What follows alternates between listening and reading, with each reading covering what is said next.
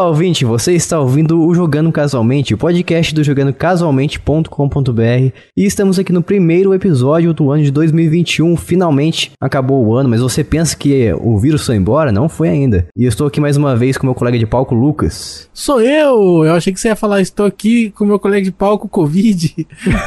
Nossa, lol. Que horror, sai fora. eu tô com suspeito de Covid. E olha lá, Eita. fez o teste do nariz? Fiz o teste do sanguinho. Ah, do sanguinho. Sanguinho é mais preciso. É, tamo no aguardo aí do resultado. Eu ouvi falar que do nariz e enfia até no seu cérebro. É, mas pra baixo, né, cara? Pra garganta, né? É na, é na mesma direção, só que é pra baixo. Se fosse pra Isso, cima, isso, chegava no cérebro. Ué, ouvi falar que, é no, que chega até o cérebro. Não, cara, Chega- você tá... Nem tem abertura do nariz pro cérebro. Pois é. É, tá meio errado isso aí, hein? Pessoal espalhando fake news aí no Twitter. É, olha, nem foi no zap. Não, foi no Twitter. Bando de mentiroso, acreditei. Eu tava imaginando aqui o negócio chegando até o cérebro. Jason, mas também você foi criança, hein? Foi garoto, não pode acreditar nessas É, o coisas. Jason, Jason não fez ensino fundamental. Ele só, Não fez. Ele só passou pelo ensino fundamental. Ele não, não fez, fez. Exatamente. Minhas únicas matérias que eu ia bem era inglês e português. O resto, Ah, tá. O resto era só Tá passar mesmo. explicado. Fazia, marcava presença e ia embora. E também aqui mais uma vez, nesse novo ano, com a Bia Bock. Bu! E olá, pessoas. É, agora eu juntei os dois e é isso. é, é um mix de entradas. Um featuring. Isso. Exatamente. E se você está aqui pela primeira vez, seja muito bem-vindo. Espero que você goste desse nosso podcast. Se você não conhece ainda, somos um podcast family friendly do trabalhador brasileiro, por isso que a gente se chama Jogando Casualmente. Porque depois que a gente cresce, não tem mais tempo de jogar videogame. Então tá explicado aí o nome do podcast. E Lucas, se a pessoa quiser nos apoiar, gosta do que a gente faz, como que ela faz para nos ajudar a manter aqui o nosso projeto no ar, tá ajudando com o servidor, o domínio do site e tudo mais. E o que que ela faz? O que que ela faz? Fala pra gente. Que cachorro! Se você Não, quiser o que ela faz? apoiar o podcast Jogando Casualmente para que o nosso trabalho venha a continuar, para que a gente não tire tudo do ar, porque é isso mesmo. Se a gente fechar o podcast, a gente vai excluir tudo. Então, se Caramba. você quiser apoiar, que é pra gente continuar a fazer esse trabalho aqui na internet e também offline, porque eu não sei se você sabia, mas a gente grava das nossas casas. Isso. A gente não fica hospedado num servidor na nuvem. A gente fica nas nossas casas. Então, se você quiser apoiar, você acesse jogandocasualmente.com.br barra PicPay. E aí você vai ser naturalmente teletransportado para o PicPay, o melhor aplicativo de pagamentos das internets. E você vai poder contribuir conosco entre os valores que são a partir de um real. Então, se você tiver um realzinho, cara, que não dá pra comprar nem um Babalu, você já consegue apoiar a gente. E nós não fomos pagos pelo Babalu, mas pode pagar. Se a gente quiser receber, tá tudo certo, pode mandar dinheiro aí. Prefiro o Kryptonita. Olha que absurdo. Tá vendo, Babalu? Tem que pagar a gente, ó. Se pagar, a gente para de falar que Kryptonita é melhor. Muito melhor.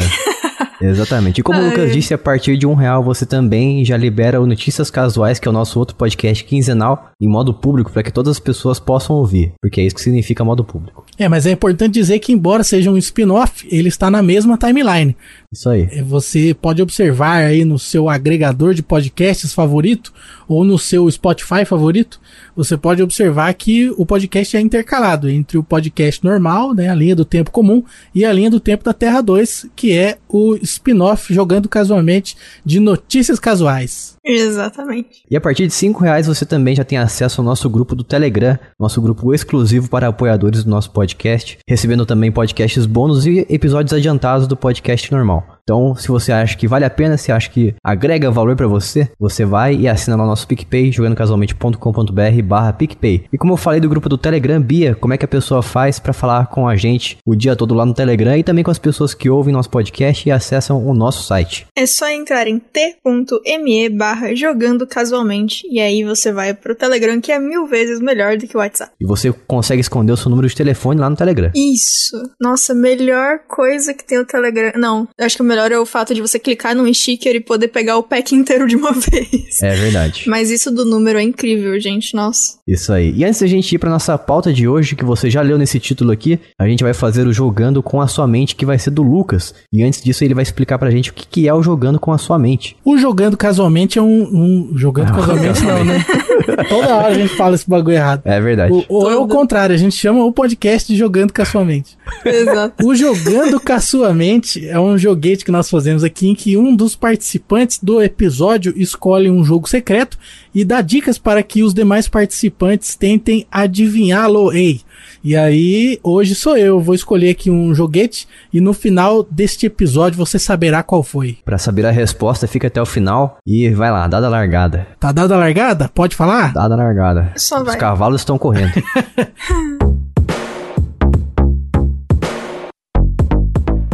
É um jogo de plataforma. Ok. Não sei. Não muito sei. raso. Não muito sei. raso. Não sei. É um jogo, como sempre aqui, eu trago jogos antigos. Só velharia. Só velharia. Só jogo bom, né? Não é esses negócios que tem hoje em dia aí, não. jogo sem day one patch. Acabou de ofender os jogos mobile.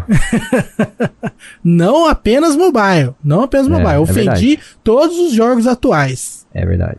É isso aí. Todos que saíram depois de, sei lá, do, do ano 2000, ele tá ofendendo. Isso. E é um jogo cuja trilha sonora é muito bonita. Donkey Kong. Não, mas boa, bom chute. Aí. Interessante. Esse jogo, ele saiu para Super Nintendo e Game Boy Advance. Hum. É Mickey to Donald 3 Magical Quest. Não, mas ótima tentativa. Nossa, que específico. Nossa. Não é específico, o nome só é grande. Não, eu verdade. sei, mas por isso mesmo. Deluxe Edition Master Blaster. É um jogo single player. Ok. Não Single tem de player. dois. O Disney, ele- o Magical, sei lá o que aí que tu falou, é de dois players. Peraí, saiu pra quais consoles? Saiu para Super Nintendo, Super Ah. Nintendo e Game Boy ou Advance. Game Boy ou Advance? Fru? Game Boy ou Advance? Hum. Não quer chutar nada? É o. Como é que chama aquele do Mickey lá? Você tá muito no Mickey. É, é que o Mickey tem músicas boas. Tem mesmo? É o Mickey em fantasia. Não. o Mega Man X saiu nesses dois? Ou foi só no Super Nintendo? Saiu, só que o Mega Man X também saiu para PlayStation 1, 2, Ah, para verdade. PC, pra para várias coisas. Então esse jogo aí ele é só de Super Nintendo e Game Boy Advance. Exatamente. Só, ok. ok. Ele tem jogos do mesmo personagem, do mesmo tema, para outras plataformas. Hum, Porém, este joguete do qual falo saiu somente para Super Nintendo e Game Boy Advance. Rapaz. Tio Patinhas, aquele jogo lá, o DuckTales. Não. Caramba. Nossa. Tem DuckTales para Super Nintendo? não sei, não lembro. Não sei. Nossa, eu preciso comentar que. Eu não sei se eu já falei isso aqui ou não, acho que não. É, eu fui jogar de novo Kingdom Hearts 2. E aí tem uma hora que você chega num lugar e tem o tio Patinhas com os, o Luizinho, o Zezinho e o Guinho, né? Só que as três crianças ficam na loja e quando você clica neles pra conversar e comprar, eles estão com uma cara de desespero. Parece que eles estão trabalhando pro tio faz tipo 58 horas. É, dá uma dó. É muito engraçado. Você clica, eles estão, tipo, com o olho estalado, assim. Engraçado Nossa. que eles chamam o tio Patinhas de tio, mas ele é tio do Donald. Ah, mas até aí, tio de segundo grau ia ser uma droga, né? de É chamar. verdade. Então tá tudo bem. Imagina eles chamando, oi tio de segundo grau. Chamar pelo nome é pior, né? Falta de respeito É. à criança. Isso. Inclusive, tio Patinhas é muito melhor do que o nome original dele, que é Scrooge. Ah, é, tio Patinhas é mais engraçado, né? É. Mas voltando ao Realmente. jogo do Lucas, que tá impossível aqui. Isso, isso. Qual- dá mais dicas aí que eu não sei. Não sei dizer. Ah, é um jogo feito pela Capcom. Nossa, ok. Tá, melhor então, porque eu não tava conseguindo pensar em nenhum jogo que só tinha saído pra esses. Todos que eu lembrava era pra outra coisa. Esse Capcom vai ajudar. Eu tinha pensado agora em Final Fight, mas eu lembro que é de um só. É, vou, vou dar uma dica derradeira agora, hein? Por Derradeira. O designer desse jogo é o Shinji Mikami. Nossa. Opa, pera aí. Acho que eu tô chegando perto opa, agora de Gangnam. Style. deixa eu ver, deixa eu procurar no Google aqui. Jogos do Shinji Mikami. Shinji Mikami Games. Calma aí. Ó, apareceu uma lista. Tem uma lista aqui. Ai, meu Deus do céu. Estou chegando perto. Shinji Mikami, que é um rapazinho, tá com 55 anos. Eu diria que é Goof Troop, mas é de single player, então não é. Hum, E não tem pra GBA também. nossa, gente. Caramba, você pegou um jogo que você nem jogou, fala a verdade. Vou, vou cantar uma musiquinha, hein? Canta aí. Ih, Para, pa, para, para, pa, para, pararara, para. Caramba, que eu não faço ideia. nossa, eu também não sei não, cara. Você quer, já pensou em entrar pro Pentatonix? Tem o... É o... The. Não, não era de... Acertou, Acertou? miserável. Caramba, baixaria. Acertou, miserável. Essa musiquinha que eu cantei é a musiquinha do estágio do gênio. Caramba, é verdade. Nossa, e pior que eu não joguei esse jogo inteiro, mas eu acho, eu não sei se foi algum professor, alguém me mostrou e aí, enfim, que bom que você cantou a música, obrigado. Agora que você falou o nome do jogo, eu consigo assimilar a música ao, ao jogo, de verdade. Mas é isso aí, é um jogo da Disney e você aí que você não, se você não sabe, você não conseguiu identificar pela música que o Lucas cantou aqui, você fica até o final do podcast para saber o nome do jogo. É, jogo top, jogo top. Ouso dizer que a versão do Super Nintendo é muitíssimo superior à versão do Mega Drive. Peraí, você, ah, falando nisso, Hum. você deu uma leve tapeada na gente aí, hein? Que tapeada, chefe. Por quê? Você falou que o jogo tinha pra Super Nintendo e Game Boy Advance. Sim? Mas tem pro Mega Não é? Drive também. Não. Olha lá, olha o O Miguel. jogo do Mega Drive é outro jogo, meu amigo. Ah, olha, nossa, e é olha por isso faz- que eu falei, eu ainda falei, que existem para outras plataformas, Sim, sim. jogo do mesmo personagem, da mesma franquia, mas são outros jogos. Este jogo só tem para Super Nintendo. Isso aí é saída pela tangente, isso que eu chamo. Não, é, não. pelo Ô, Jason, contrário, você- ainda fui claro ainda que existem jogos pra- do, do mesmo personagem para outro console. Eu ainda falei. Poderia não ter falado, mas eu falei. Isso, É, isso. eu continuo achando baixaria, mas vou deixar passar dessa vez. Nossa, mas você também, menina. Você queria que eu falasse que existe outro jogo que não é esse jogo que eu tô falando? Aí, pô, vou fugir do assunto aqui. Não, Aí já não é que uma, dica versão mais. para o console da concorrência. Não, isso não é uma. Não, mas não é uma versão. É um jogo completamente diferente. É uma versão. O personagem no outro console, no outro jogo, que não tem nada a ver, ele usa uma espada. Nesse aqui não tem espada. Tá bom, tá bom. Aceitar isso aí, vai fazer o quê? É outro jogo, parceiro, não adianta. É, tá bom. Vamos lá então pra pauta de hoje, que esse jogando casualmente aqui tá ficando cada vez mais baixo. Ah lá, Nossa, quem diz. mas ele olha não quem consegue, Fala, o maior ladrão do estado Ladrão de Minas não. Gerais vem Se falar pra respeite. mim que, ah, não, grande golpista, grande golpista você, rapaz. Maior ludibriador, maior caluniador. Você é o pai da mentira e quer falar de mim. É verdade. Caramba, o, cara, o cara acabou de me chamar de Satanás. Satanás. Inclusive, achei interessante que o, o Lucas não foi desonesto, mas você tentou enfiar a desonestidade Exatamente. nas palavras dele só porque você é desonesto quando faz o joguinho. Olha só a acusação. Exatamente. O cara, ele quer nivelar a gente igual ele, quer medir a gente com a régua É. dele. Entendeu? Pois é, exatamente. É, não me meça com as suas regras, parça. Não vou, não vou mais dar pano pra manga, vou pro pauta de hoje então. Pano pra manga lá, quer fugir agora. Você viu, né? Vamos lá.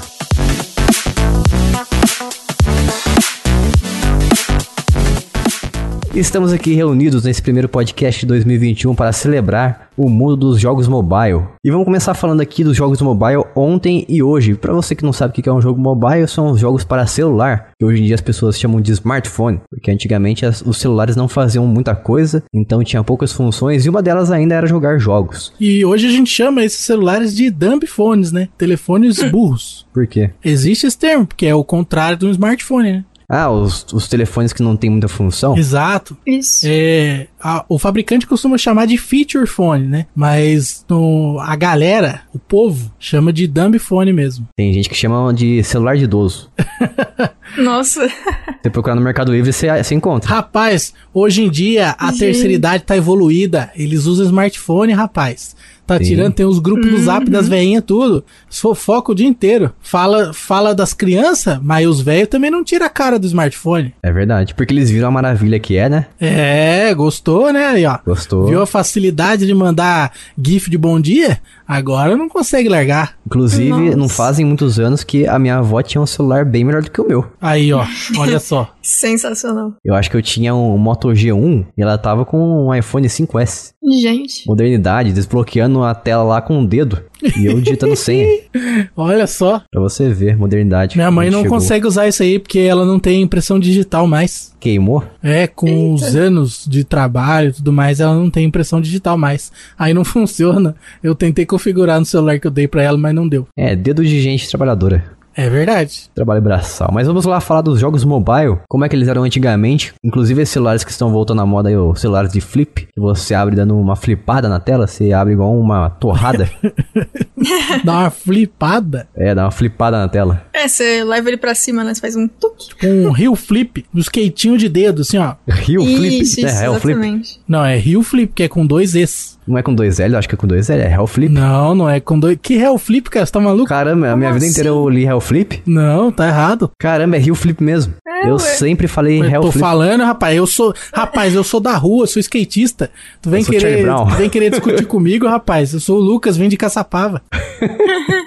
Eu vim de Santos. De skate Chorão. eu vim, de skate eu vou. É isso aí. Então, os celulares antigamente, apesar de poucas funções, uma delas era jogar videogame no no celular. Eu achava muito divertido. Porque que, qual, que é, qual que é a graça? É que jogar videogame, videogame. no celular. Você tá jogando, você tá jogando celular, você não tá jogando videogame. Não, videogame Exato. é um termo Videogame é o dispositivo, Uhum. é o device. positivo, é um console. não, Ai, meu no Deus. Brasil não, não é isso aí não. Não, no Brasil é tudo supervertido aqui. Console é coisa do pessoal que quer falar as coisas de gringo. Não, Porque videogame é o dispositivo. Brasil, o Brasil só Quando você era errado. criança, você falava o que pro seu amigo? Ah, ganhei um videogame novo. É, isso eu aí. falava isso. Mas hoje em dia eu estou crescido, eu tenho conhecimento. Crescido mais ou menos, né, Jesse? Você deve ter o quê? Um metro e meio? Não, aqui é meio, eu tenho 1,71. 171.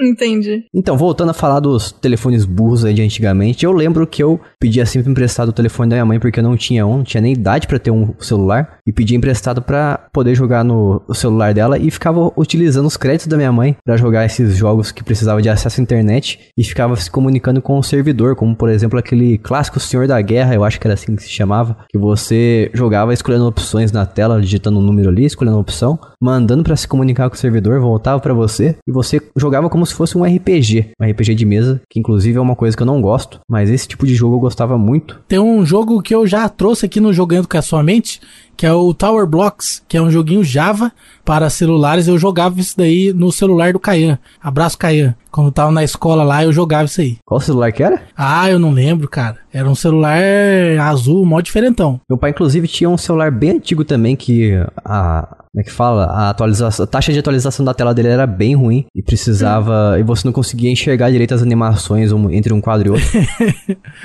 era horrível. E o- os gráficos eram tudo feitos de quadradinho, como se fosse aqueles brick game que comprava na feirinha. E eu lembro que o joguinho que eu jogava muito era aquele de que você precisava empurrar as caixinhas assim e vinha uma. um- tipo uma mão assim, mecânica em cima, jogando as caixinhas de cima pra baixo. Eu não lembro o nome desse jogo, mas era muito divertido também. E era o que eu mais fazia. A única coisa que eu fazia, na verdade, com os celulares do meu pai, era, dos meus pais, era isso. É, isso aí que você descreveu parece o Tower Blocks, né? Que, Uhum. que você vai montando, só que não são caixinhas, né? São andares de prédio. Ah, é. Então eu acabei de ver aqui, não é Tower Blocks, é um jogo mais antigo ainda. É, ele parecia mais um jogo de brick game mesmo, não tinha nem gráfico direito. Eu acho que, bom, não sei. O jogo que eu mais jogava nessa época era o da cobrinha. Ah, o jogo, grande jogo da cobrinha, esse aí. É verdade. E aí, quando, quando eu fui ganhar um celular, eu, ganhei- eu demorei bastante pra pegar um celular. E era um desses de, de flip, né? Que você empurra- empurrava a telinha pra cima. Você flipava a tela. Isso.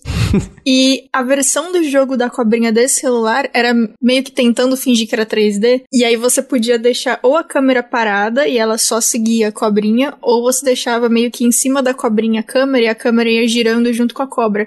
E era tão confuso, mas tão confuso. Eu acho que eu cheguei a jogar esse jogo da cobrinha também. Você sabia que o jogo da cobrinha é da Nokia? Não. O jogo é deles, é. ele- ninguém pode fazer. Você não pode Caramba. criar jogo da cobrinha, não, mano. A cobrinha é da Nokia. Mas e aquele jogo Snake, sei lá o que, Snake Attack, uma coisa assim que saiu Tá, recentemente. eu não sei, de repente teve. Já caducou a parada ou compraram o direito, né? Mas eu sei que nenhum outro celular, além os da Nokia, tinha cobrinha por causa disso. Hum, boa curiosidade, não sabia. Interessante. Falando em Nokia, esse celular que eu descrevi do meu pai aqui, eu acho que era um Nokia, acabei de ver aqui. Nokia 3200, se não me engano. O, o jogo da cobrinha da Nokia ele foi programado em 1997. O criador chama Tanelli Armanto. E aí foi. No primeiro celular que teve foi o Nokia 6110. Não, acabei de encontrar o celular do meu pai aqui. O celular dele era um Nokia 3310. Você vê isso aqui, parece um, um brick game ou aqueles. Como é que chama aqueles joguinhos que você comprava na feirinha assim e tinha, sei lá, três frames pra você jogar? Esse celular acho que já era Symbian, não era? Não, esse celular era, eu acho que era Java, nem, ou nem Java. Ah, verdade, verdade. Eu tô confundindo. É, esse aí é só Java mesmo. É um que a tela é quadradinha, não é? Isso, exatamente. Isso, bem pequenininho. Muito legal esse aí. Era tudo preto e branco. O meu primeiro foi. Era de alguma cantora, da Pitty. No Brasil teve celular da Pit, da Ivete Sangalo e Caramba. eu acho que da Kelly Key teve também. É, o meu era o da Peach, o, o, celular preto dela, da Nokia. E vinha com as musiquinhas dela e tudo. E eu nem conhecia a Peach na época. E aí eu conheci pelo, pelo celular. Caramba, falei, Nossa, que música que incrível. Bizarro. eu acho que poucas pessoas conheceram a Peach pelo celular. Também. Pois é, cara. que loucura. Foi engraçado. E aí eu descobri que eu gostava dela depois de, de ganhar um celular. Foi incrível. Mas vou falar para vocês que tudo mudou na minha vida a partir do momento que eu recebi um celular dos meus pais. Eu tava no ensino médio já, tinha cerca de 15 ou 16 anos, que foi o grande Nokia 5200 Music Express. Hum. Esse celular era legal mesmo, hein? É um celular topzera que você deslizava assim, era louco para quebrar o slide dele. Facinho de quebrar. Ai, que tristeza. Eu tive o 5310, que ele eh, tinha os mesmos recursos, inclusive o botão de música na lateral, só que ele não era slide. Ele era fininho, assim, normal. Ah, daí tinha menos propenso a dar problema. Isso. Ótimo celular, cara. E eu lembro que esse celular foi aí que eu comecei a jogar vários jogos de Symbian e mais 3D, assim, porque ele era mais avançado na época ele tinha sido lançado. E tinha vários jogos divertidos, assim, como o próprio o Worms. Peraí, ele era assim ou não era assim? Como, por exemplo, o próprio Worms, Worms alguma coisa, que tinha até recursos online, eu achei incrível você poder jogar um, jogos online na palma da sua mão. Achei revolucionário. Uhum. E Jay, se você tiver com vontade de reviver esses tempos, saiba que no AliExpress tem para vender o Nokia 5200 desbloqueado por 225 reais. Ei. Mas o maior problema é que você não consegue conectar ele ao Wi-Fi. Ah, sim. É, não consegue. E eu acho até que a própria rede de dados que ele utiliza não funciona. Então é para transferir as coisas para ele só pelo cartão de memória mesmo. Eu achei aqui uma notícia de quando saiu esse celular da Peach. Ele tinha o disco Desconcerto ao vivo. Meu Olha Deus. que legal. E ele foi. É, boa parte da, das vendas foi, obviamente, por ser da Peach. Menos a da Bia, né? Que não conhecia a Peach. Menos o meu. É, eu achei bonito que ele era preto e, e escorregava para cima. Foi isso. Nossa, eu falei besteira. No, o Nokia no 5200 era Java, não era Symbian, não. Não, ele era Java mesmo. Symbian saiu depois. É, eu tô confundindo. Eu vou refalar aqui, eu vou corrigir, vou corrigir o que eu falei. Só peraí, só pra. Porque já ia entrar no que você falou também, mais ou menos. Esse da Peach, ele saiu em 2007 ou 2008. O seu você ganhou quando? Você lembra que ano que foi? Era usado, mas eu ganhei em 2010, mais ou menos. Ah, tá. É, esse aqui eu peguei depois que eles já existiam há um tempo, então eu não sei quando foi. Foi depois de 2008, então, em algum momento aí. Acabei de perceber aqui que eu falei errado o celular, não é o Nokia 5200. O que mudou a minha vida mesmo, realmente, eu tô com memória muito fraca aqui, pelo que eu percebi, era o N95. Ah, o 5200 que você falou é esse da Peach. Ah, é? É. Ah, faz sentido o Music Express, né? Tem um tema. É, então. É, então, mas ele. Tanto o 5310, 5610, 5200, eles foram lançados com edição de artista, mas foram lançados normal também. Sem vir com as músicas de ninguém, entendeu? Ah, tá. Você sabe dizer se a diferença era literalmente só a música ou tinha a diferença é literalmente só a música que vinha. LOL. Quanto será que era a diferença de preço? Então, normalmente era o mesmo preço, não mudava. Era só, tipo, uma Ah, edição ok. diferente e tal. Tanto que o pessoal às vezes escolhia o que já vinha com música porque era o mesmo preço, né? Então, ah, já me dá o que vem com música, né? Nossa, deve ter acontecido isso então comigo. Mas apesar de eu ter me enganado aqui com o N95, no 5200 sim, eu jogava o, vários jogos de Game Boy com o emulador Mi Boy. E eu jogava vários jogos de Game Boy, achava incrível isso, porque o Game Boy acho que eu já não tinha na época, ou até tinha. Mas obviamente você podia baixar um monte de ROM lá e enfiar no celular e sair jogando por aí. Inclusive era uma coisa que estava sempre no seu bolso, ao contrário do seu Game Boy. E pelo menos pra mim não era uma coisa tão barata de ficar se levando por aí e ter o risco de ser roubado, principalmente na escola. Uhum. Hoje todo mundo é, é meio mau caráter na escola.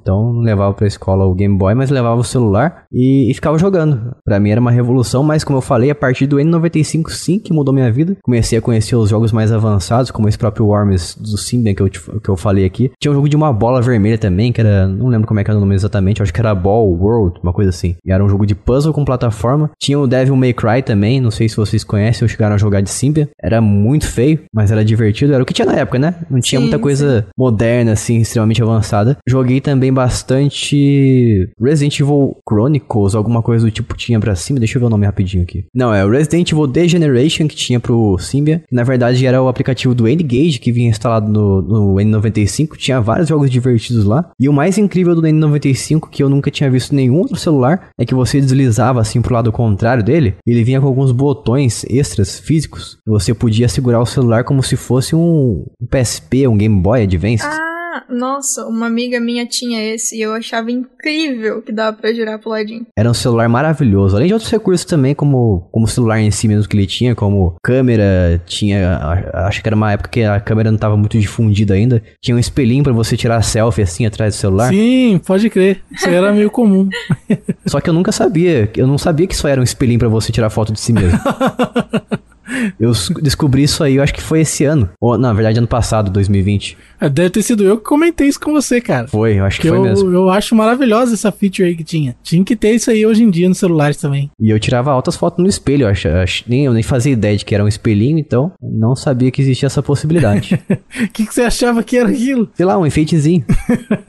E ainda ele era convexo? Não, côncavo, né? De Eu maneira. nunca sei a diferença. Isso. É, não, é convexo mesmo. Fala de memória aí, o que, que você acha que é? Ele era convexo é, de maneira que você tinha como saber até onde a câmera ia pegar, sabe? Era mó legal. Convexo ou pra fora, né? Convexo é pra fora. Côncavo é pra dentro. Muito confuso essas duas palavras. né? Eu tenho, eu tenho um, um castelo de memória pra lembrar isso aí. Ou qual, qual que é? Ah. Fala a dica. É porque côncavo tem acento circunflexo, então é pra dentro. E convexo não tem acento nenhum, então é pra fora. Aham, parabéns. Não faz o menor sentido, mas tá bom. Faz sim, ué. Lógico que faz. Pensa, Pra mim não pensa, faz. pensa no, no, no acento chapeuzinho. Hum. Ele indica que é pra dentro, entendeu? Gostei. Ah, tá bom, vou tentar usar isso aí, mas eu acho que não vai dar certo. Tem o som da palavra também, entendeu? Porque côncavo é uma palavra que soa pra, pra dentro. Convexo é uma palavra que soa pra fora. Uhum. Nossa, eu fazia essas coisas também pra lembrar de, de coisas específicas. Parabéns. É isso, acho que chama palácio de memória, esse tipo de coisa. Eu já tentei aplicar esse esquema da palavra e fazer a ligação com o formato, mas nunca deu Ah, certo. tem uma que eu usei pra after e before também em inglês. Porque before tem a mesma quantidade de letras de depois. Aí eu sei que é o contrário, é antes. E after tem a mesma Nossa. quantidade de letras de antes, então eu sei que é depois. Parabéns, Lucas. Nossa, que orgulho. que incrível. Esses dois eu nunca confundi. Mas o côncavo e convexo. Até hoje eu lembro desse negócio da quantidade de letras pra poder lembrar. Tipo, ah, before é uma palavra maior, ah, então é antes. Muito bom. Mas voltando aos celulares aqui, os celulares que vocês tinham, enfim, vocês passavam tardes jogando no, na palma da mão os seus jogos preferidos. Jogava na escola, no intervalo. Já é intervalo porque já é ensino médio, né? é, não pode ser falar recreio. Ensino fundamental não, não tive celular, não. Não? É, também não. Não, no ensino fundamental não. Foi no finalzinho. só. Eu era mais pobre que eu sou hoje, né? Daí não, não dava. Pior que eu não jogava muito. Eu jogava quando, em momentos muito específicos. Tipo, sei lá, eu sabia que eu estava em um ambiente que eu ia facilmente poder recarregar o celular se necessário. porque eu tinha medo de não ter o celular ali se eu precisasse falar com os meus pais. Então, assim, eu jogava raramente. Normalmente eu jo- eu jogava, tipo, sei lá, tô em casa e deu vontade de jogar um pouquinho, um pouquinho na hora de ir embora da escola, um pouquinho no recreio, mas na maior parte do tempo eu tava lendo livro ou mangá, então. A Bia era mais culta que a gente. a gente tava jogando, ela estava lendo, adquirindo conhecimento. Pessoa estudiosa, né? Por isso que ela é mais bem sucedida que a gente, né? Eu tinha um amigo que o pai dele trabalhava na Ericsson antes da fusão com a Sony no ensino fundamental. E aí, o dia que ele me falou que o pai dele tinha um celular que se conectava à internet, eu fiquei completamente embasbacado. Porque pra mim, a internet era, um, era discado, era um negócio que você precisava de um dispositivo gigante, um computador, e precisava ter um modem, usava uma linha telefônica. Aí do nada ele me fala que o pai dele tem um dispositivo portátil que cabe na palma da mão e que conecta à internet. Provavelmente ele usava uma forma muito rudimentar de internet, né?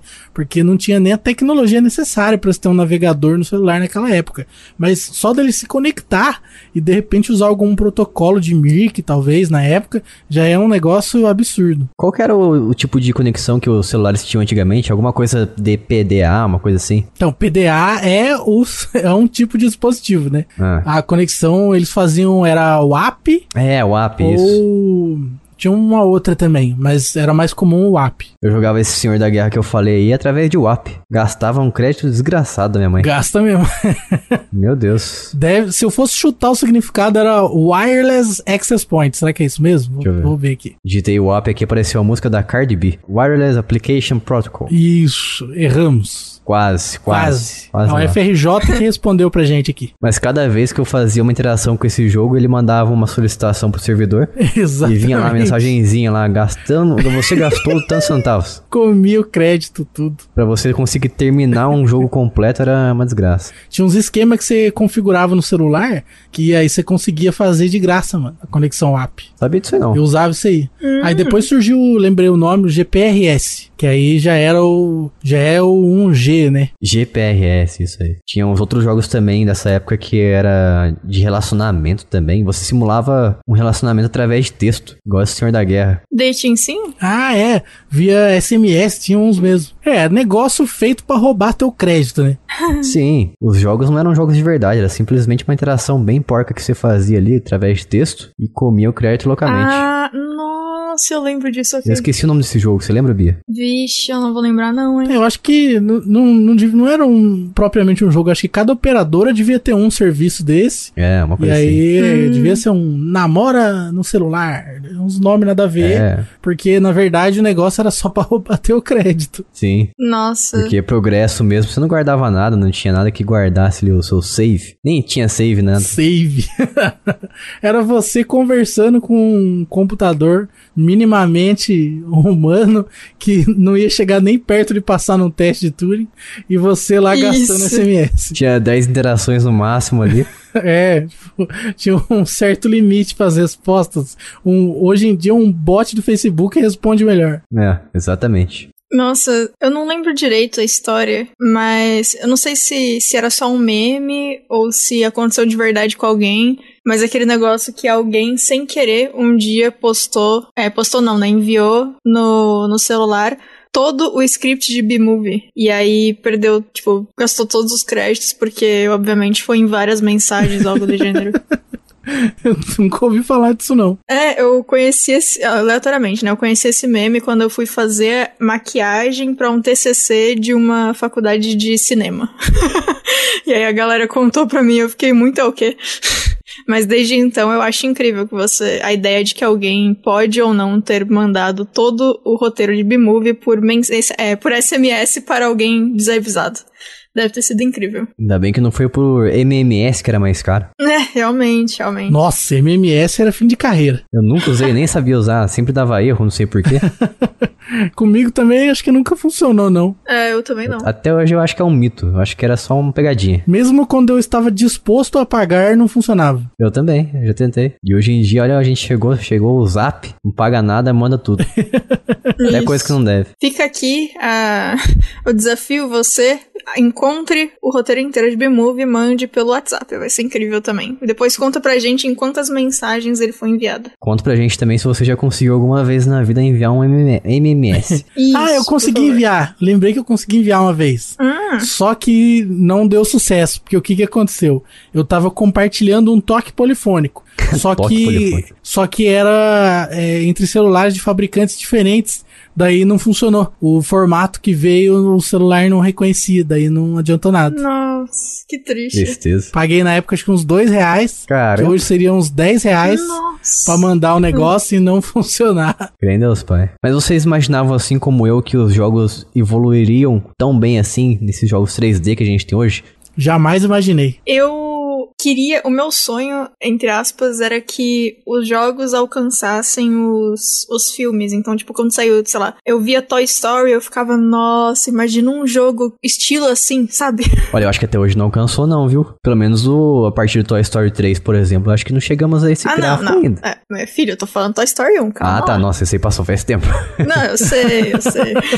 Passou faz tempo, ainda esculhamba ainda. Nossa, viu? É que na minha mente Toy Story 1 era bem bonito, mas eu vi esses tempos ele é bem ultrapassado, os visuais. Mas eu nunca imaginei, assim, que a gente teria jogos como a gente tem hoje em dia, porque eu sempre via, pelo menos jogos mobile, como uma coisa inferior ao que a gente tem no console e no PC. Ah, sim. Até por causa do tamanho do telefone, do, do dispositivo em- de forma geral, a capacidade que ele tinha pra processar as coisas, eu nunca imaginei assim. Eu achei que no máximo a gente teria esses jogos igual o Symbian que eu falei, Resident Evil The Generation, Devil May Cry, esses ports bem porcos mesmo. Nunca pensei que a gente chegaria a passar disso. E quando os jogos começaram a ter esses gráficos mais de mais próximos a PlayStation 2, PlayStation 1, daí eu comecei a ver valor. Daí eu comecei a pensar que o futuro estava chegando nos jogos mobile.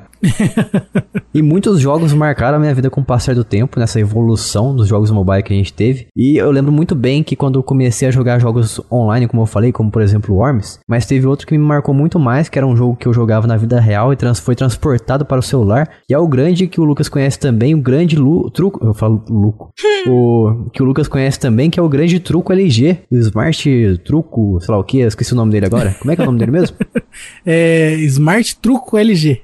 Muito bom esse jogo. Tinha opções de você jogar online, criar salas, jogar por Bluetooth. Hum. É muito bom. Era uma revolução. Muito bom, muito bom. É, eu nunca fui muito de truco, eu gostava muito de jogar paciência, inclusive até hoje eu tenho paciência no celular, mas o, o truco eu nunca cheguei a jogar muito não. E ao vivo também eu já joguei só poker. Truco, eu, toda vez que alguém ia me explicar como jogar truco, a pessoa come, a, começava a explicar e de repente parava de explicar para jogar e gritar e não sei o que, e eu ficava parada do lado, tipo, hum? Ah, não, também eu não sou de gritar não, eu odeio gente que fica berrando em truco. É, nossa, a visão para mim de truco era gente gritando, aí eu parei de tentar porque eu tenho enxaqueca, então assim, não é uma boa combinação. E sua visão está errada porque o que o pessoal mais faz jogando truco ao vivo é gritar. Nossa, gente, muito idiota. Parem com isso. Mentira, pode gritar, só grita longe de mim. Obrigada. Só grita em silêncio. Grita, em, grita na sua mente. e eu, é engraçado porque eu sempre peço truco assim com calmaria, sabe? Com calma, sem gritar. Uhum. E as pessoas tiram sarro o tempo todo quando eu faço isso. Porque eu sou um dos únicos que não gritam na hora de pedir truco. Mas assim, ó, me ensina a jogar truco e eu jogo com você, que aí eu vou jogar calminha também, e aí vamos revolucionar essa indústria. isso aí, vamos marcar um, um truco LG no Discord. Isso. Eu, eu grito, mas eu grito moderadamente, entendeu? Tem uns caras que rebenta a mesa no soco, né? Levanta a perna. Não, eu, eu grito, mas eu grito assim, suave, normal. Igual um ah, ser humano entendi. respeitável, entendeu? Você grita que nem quando você tá jogando um jogo e o, o chefão te mata no último instante. Você fica bolado, mas não entendi. Bolado, dou um berro, mas não é assim nada absurdo, exagerado. Ah, então beleza. Berro, grito. Eu grito, mas não grito alto. que é pra ter uma cacofonia aqui de leve. Grita em menos 6 decibéis. Mas além do Truco LG, outros jogos também foram criando essa comunicação online, trazendo mais recursos. Como a gente pôde ver com o passar do tempo também, esses jogos de futebol de botão online, tem também o Sinuca online, vários jogos que a gente joga no, na vida real foram transportados para o mobile. Pipa, tem pipa uhum. também? Também tinha pipa, nossa, nossa. pipa com touch é, é maravilha. Tem um, eu não sei quando que ele foi lançado, mas é também a versão é, imagem e ação para celular, que é aquele Draw It, eu acho Draw Class Classic, alguma coisa assim. Draw Something, não lembro. Enfim, é Draw alguma coisa. Que é basicamente o Gartic, só que versão celular, né? A minha esposa joga um que se chama Broken Picture Phone. Esse eu nunca joguei. É imagem e ação também. Mas é um outro tipo de jogo que a gente joga na vida real e foi transportado também pro celular, né? É, então, exatamente por isso. Mas além desses jogos aí que foram transformados pro mundo mobile, eu acho que a partir dos celulares com touch que a gente conseguiu ver realmente uma evolução, uma atenção bem maior ao mundo dos celulares, como por exemplo teve a criação do Angry Birds, que foi uma explosão. Foi. Muita gente queria jogar o Angry Birds na época que foi lançado. Começou no iOS, se não me engano, porque iOS é muito mais fácil de desenvolver jogos, né? Jogos, na verdade. Relativo, isso aí. Relativo. Relativo? Ah, então o mito está caindo aqui. Eu acho que na não. época, quando começou, era. É. Aí era, aí era, realmente. Então a Bia é a prova viva de que o mito agora é. O mito se caiu por terra. Não, depois se vocês quiserem eu conto como é que é a diferença de fazer jogo para ambos, mas... É, você abre o... como é que chama aquele negócio, plataforma lá de, jogos, aquele framework? Constructor? Não. Uhum, é o outro do... Unity. Unity, você abre o Unity, arquivo, Isso. salvar como exportar. iOS. É, exportar para é, iOS, exatamente, é. É simples, é Inclusive, é Unity é maravilhosa, fica aqui meu abraço pra, pra, pra plataforma. Gostei e usei muito. Nossa, cara, eu usei tanto tanto na faculdade na, e no trabalho esse bagulho. Ai, tão lindo. E com essa ascensão dos jogos mobile, eles tendo cada vez mais atenção da indústria em geral, eu mesmo parei de desprezar os jogos como eu fazia antigamente. Hoje em dia eu vejo eles como algo muito mais de qualidade, pau a pau, vamos dizer assim, com os jogos de console e PC, em várias ocasiões, né? Nem todas, na verdade. Mas vocês acham que hoje em dia os jogos estão bem melhores, bem mais evoluídos e, e merecem nossa atenção como a gente tá dando hoje? Ah, eu acho que sim. Tem uns, uns jogos muito bons, assim, inclusive jogos que vieram de outras plataformas para celular e funcionam excelente. Os famosos ports. Sim, sim. Inclusive, eu até coloquei na lista os da Square Enix justamente por isso. Os caras trouxeram The With You, trouxeram Final Fantasy 15 versão Pocket, são chibis. É maravilhoso. Inclusive, a Square Enix é uma empresa muito polêmica no mundo mobile. É, assim, o único jogo que eu tenho deles comprado é o The World Ends With You. Não sei se é uma surpresa para algum humano que escuta o nosso podcast. Mas, e ele funciona excelente. É, assim, é, é, muito bom, muito, muito bom. A única diferença, obviamente, é que tem uma tela só, então é a versão remix, você não controla dois personagens ao mesmo tempo, né? Que nem no, no 3DS. Inclusive, eu acho que foi essa versão que foi pro Switch, a do celular. Provavelmente porque só tem uma tela, né? É, uma tela só. E é mais fácil você transformar um jogo mobile pro Switch, então. É, pois é. Acredito que tenha sido mesmo essa versão. É, e, e a Square, como eu comentei, eles fizeram também o port de. Na verdade, não foi exatamente um port, né? Porque eles tiveram que refazer bastante coisa, mas a versão de Final Fantasy XV para celular, que os personagens são chibis, tem menos coisas que você pode fazer, menos quest, menos histórias. Menos recursos visuais também. Menos recurso visual. Mas assim, eu joguei esses dias e funciona super bem. As falas são as mesmas, né? Já tinha tudo gravado, então são os mesmos personagens, mesmas falas, mesma história base. E tem as lutinhas, tem tudo bonitinho, é bem legal, assim. E também essa mesma versão foi pro Switch depois. Mais um port de jogo mobile.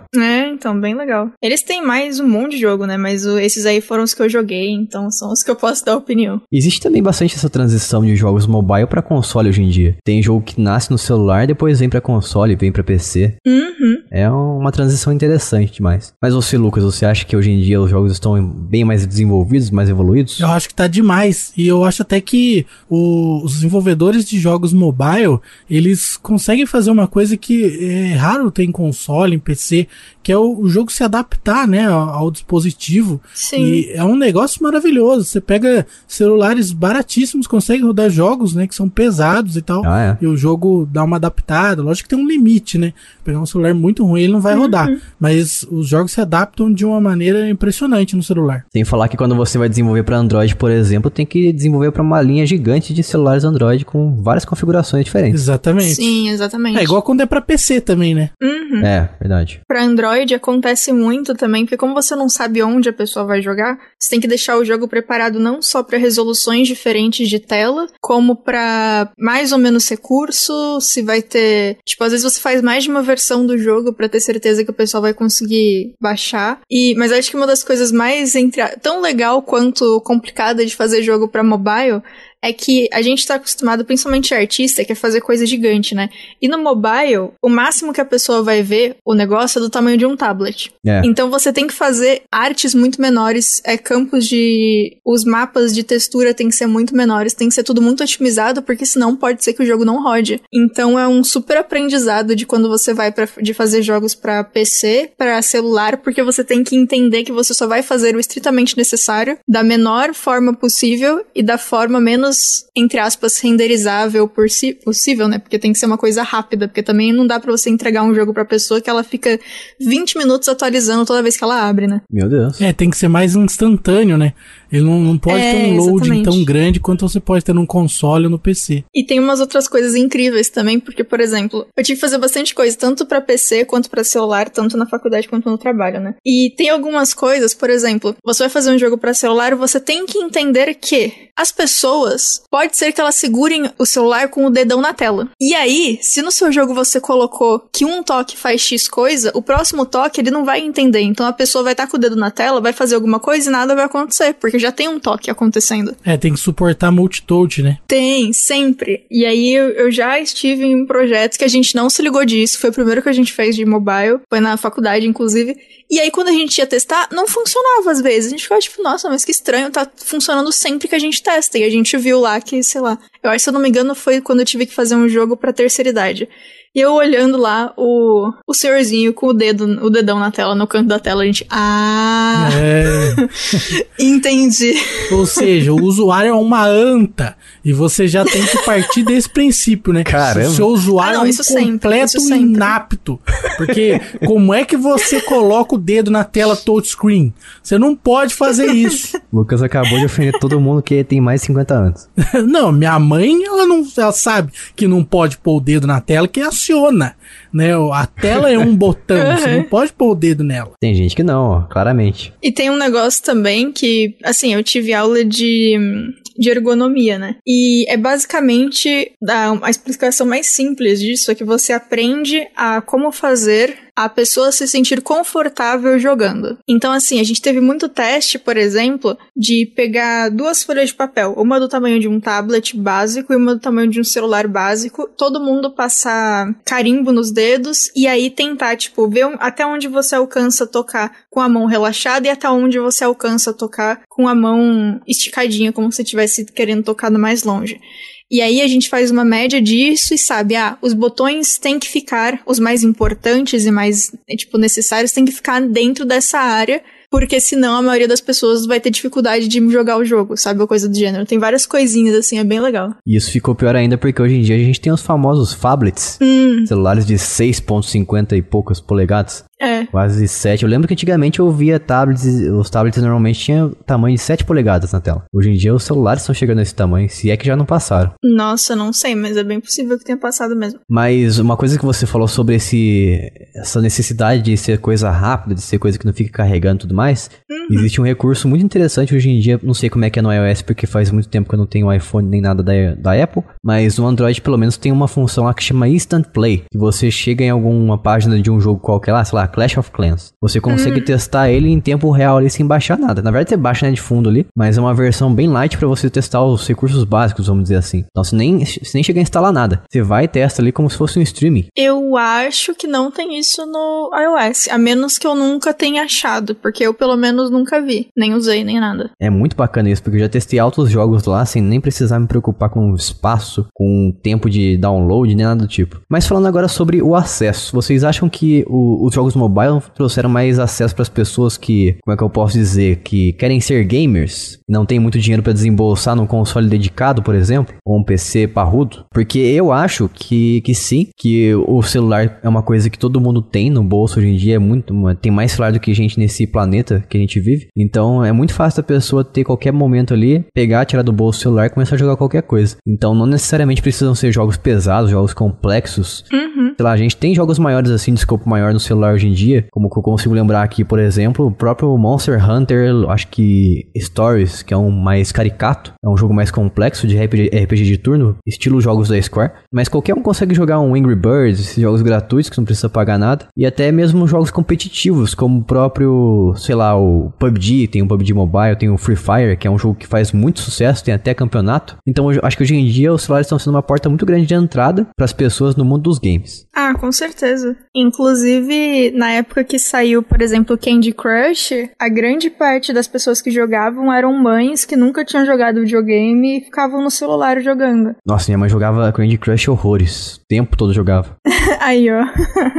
É, foi uma super porta de entrada, né, pro pessoal, bem legal. Sim. Eu acho até que no futuro é, eu gostaria e prevejo que a gente vai ter muitas franquias saindo para celular, né?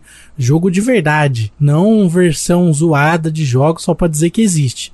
Então eu acho que a gente vai ter ports, por exemplo, de Switch ou do Switch futuro que vai existir aí para celular. Eu acho que a gente vai começar a ter isso aí no máximo nos próximos 10 anos, né, de franquias. A gente já tem muitas franquias, na verdade, que tem jogos, mas eu acho que isso vai começar a acontecer cada vez mais com os jogos AAA. É, como você falou, a gente tem certas versões, né? Como, por exemplo, o Mario tem alguns jogos dele pro celular, como, por exemplo, o Mario Kart Tour, que é uma versão bem light do, do Mario Kart 8 do, do Nintendo Switch, ou Mario Kart 3DS, não sei exatamente em qual que ele é baseado, mas é uma versão bem básica ali. Você não tem um controle controle pleno no seu kart, você joga com apenas um dedo na tela e isso deixa bem mais limitadas as ações que você pode executar ali. Tem outras versões também de jogos mais padrões do Mario, como Mario 2D, que é o Mario Run, que eu acho horrível, porque mais uma vez a gente não tem um controle pleno do personagem, é uma versão light. Então, mas por outro lado a gente tem versões de jogos grandes do Mario, como Mario Galaxy, que a gente tem uma versão dele, eu acho que para Android apenas restrito à China. Não sei o porquê que foi restrito a esse país, mas a gente tem uma versão do Mario Galaxy, eu acho que é para tablet. É, até pouco tempo o Street Fighter 4 de celular era restrito ao Japão. Sim, é. eu lembro dele. Aconteceu isso também com. Tinha um jogo de, de Kingdom Hearts que só tinha em celulares no Japão. Só que assim, tanto que deu rolê porque esse jogo fazia parte da timeline canônica.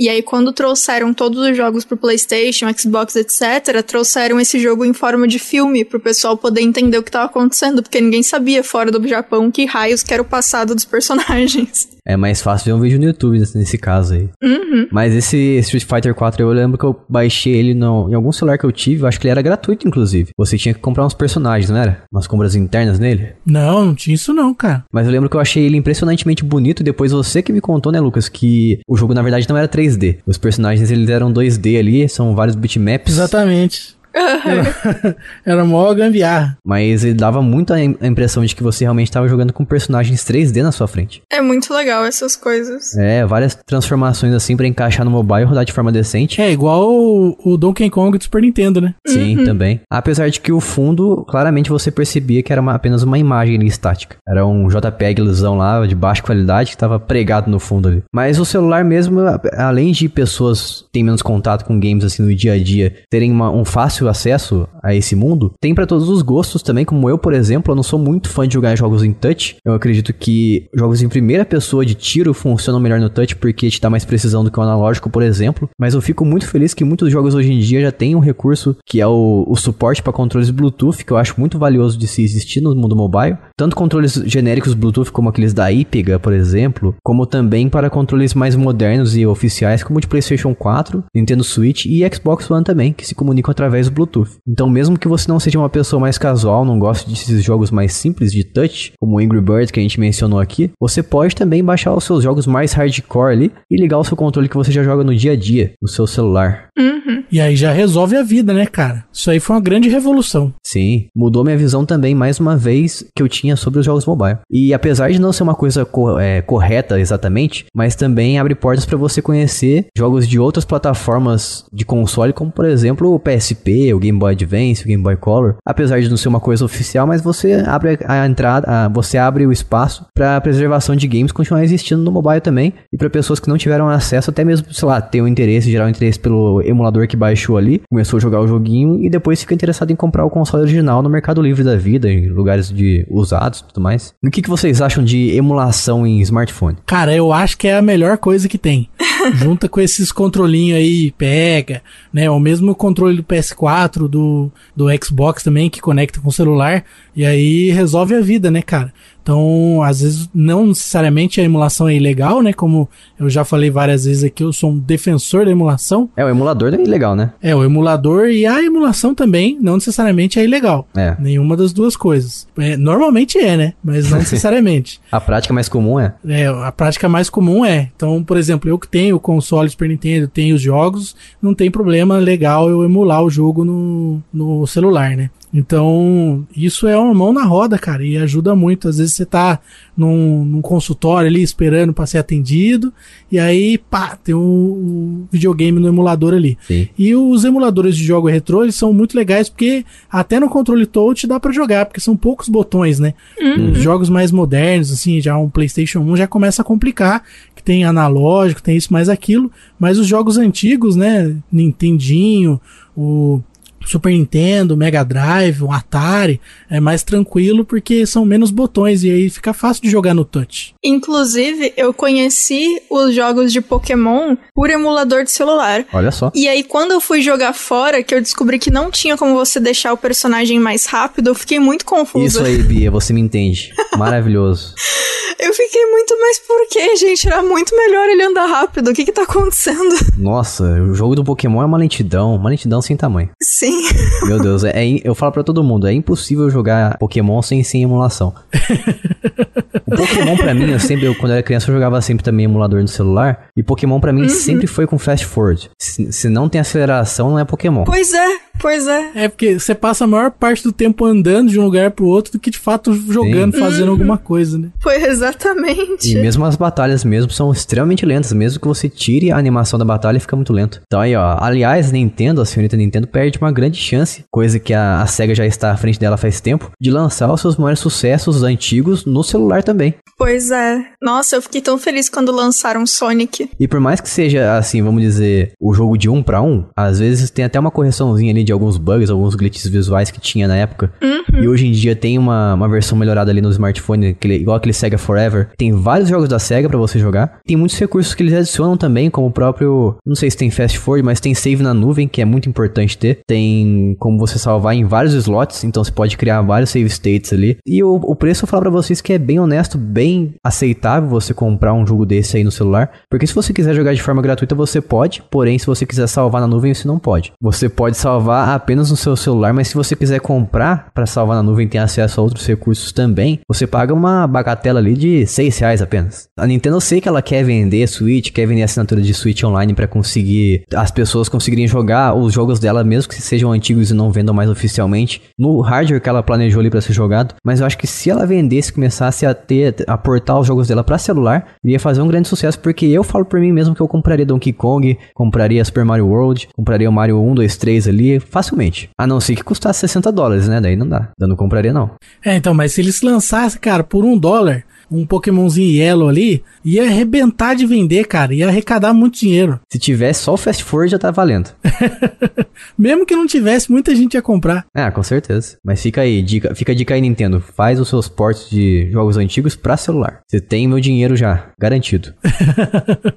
Mas é triste porque ela tem bastante jogos, como eu falei, o Mario Kart Tour. Ele é bacaninha assim para você conhecer o mundo de Mario Kart, mas não tem opção. Por exemplo, eu gosto de jogar no controle. Eu não tenho como jogar no controle Mario Kart E para jogar no dedão ali, ele não tem o suporte Multi Touch. Se você quiser fazer a curva e fazer o drift ao mesmo tempo controlar o carrinho, você não consegue. Ele não reconhece que você tá tocando duas vezes na tela ali. Ele não tem ação para dois dedos na tela. Que absurdo. É que já entra naquilo lá que eu tinha falado, né? Que tem jogo que não pensa nisso e é um problema complicado. E também a gente tem outros jogos que já entra na, no mundo dos ports, na área de ports e adaptações, que a gente esperava que seriam coisas mais, mais próximas assim da versão original, como por exemplo um jogo que eu me decepcionei bastante quando eu joguei. Muita gente gosta, eu respeito, mas eu acho muito chato, que é o próprio Tekken e o Mortal Kombat 11. Não é, na verdade não é Mortal Kombat 11, mas é Mortal Kombat apenas que tem os personagens do 11 agora que atualizou. Mas eles são jogos de luta baseados nos jogos de console, os gráficos são bem bonitos até. Só que para você jogar, ele transforma totalmente a jogabilidade porque é uma luta feita a partir de cartas. Então você vai tocando ali embaixo nas cartinhas que vão aparecendo e vai soltando os golpes ali em cima de uma forma nada que te dá liberdade. Eu acho uma jogabilidade que foi adaptada de uma forma ruim. Já outros parece que funcionam muito bem no celular, eu acho que funciona até melhor do que os consoles padrões, como por exemplo aqueles jogos de gerenciamento, o eu cheguei a jogar o Sin City, joguei também, sei lá, tem o Trópico também que agora foi transportado para o celular, para especificamente para iOS, não sei porque não chegou para Android ainda, mas é um jogo que funciona muito bem, porque normalmente jogos de mouse, né, que você precisa usar o mouse no computador, se você jogar no touch funciona bem também. Tem o Scribblenauts também que funcionava bem no Nintendo DS. É verdade, e... Scribblenauts é top. É muito legal, tem até melhor para você escrever porque tem um tecladinho ali na tela. E ao contrário do Nintendo DS, a tela é capacitiva, né, que fala, não é resistiva. Exato. Tem outros jogos também aqui, como a Bia colocou Roller Coaster, e um que eu e ela gostamos também muito, que é decepcionante no celular, que é o The Sims. Fala aí, Bia, destile o seu ódio sobre o The Sims no celular. Inclusive, antes da gente começar a gravar, eu baixei de novo. Eu baixei não, né? Já tava no celular, eu atualizei pra abrir, pra ter certeza do meu ódio. E realmente, nossa, é tão ruim a versão do celular, gente. Por quê? O joguinho é tão bom no computador. Que dó. É que existe uma mania muito ruim do celular de você transportar para ele e colocar uns recursos nada a ver, como por exemplo o The Sims que a gente tá falando aqui.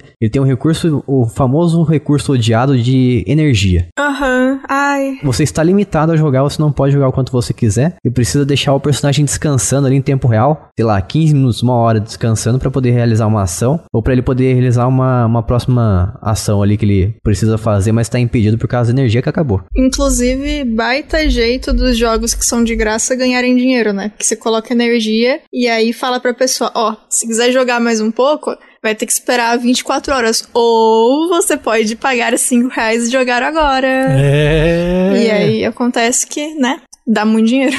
O que chega a ser engraçado, né? Porque o jogo tá ali pra te divertir e você está, você tá impedido de se divertir. É, pois é. Tem que pagar. Já outros jogos também trouxeram uma ideia bastante interessante quando foram transformados pro mobile, como o Pokémon, que a gente tava falando aqui, que a gente gostava de jogar no emulador e tudo mais, com aceleração. Pokémon GO 2016, que lançou aí faz 5 anos agora, fez um sucesso tremendo entre a galera. Eu mesmo joguei por um tempo, depois eu cansei porque a ideia é bacana, mas depois de um tempo enjoa, porque você tem que ficar saindo por aí, colocando sua vida em risco para você poder jogar. Vocês chegaram a jogar jogar Pokémon GO na época que lançou? Um pouco. Joguei, até que joguei bastante. Eu andava de ônibus na época, aí eu jogava bastante, porque na rodoviária tinha vários points lá, aí todo dia eu pegava as coisas. Eu joguei o suficiente só para conseguir colocar nomes idiotas nos pokémons que eu tinha. Esse era o propósito. Era o meu propósito. Tanto que eu tenho um negócio que eu, eu tenho vários Zubates e eles são chamados Na. E aí no final tem um Golbat, porque é na na na na na na na na na na na Golbat porque eu sou idiota assim. Meu Deus, Bia. Tem a minha, a minha Jigglypuff chama Pavarotti. ah, eu não lembro os outros nomes, mas era tudo nome idiota, assim. Eu sei que todos eles tinham nome.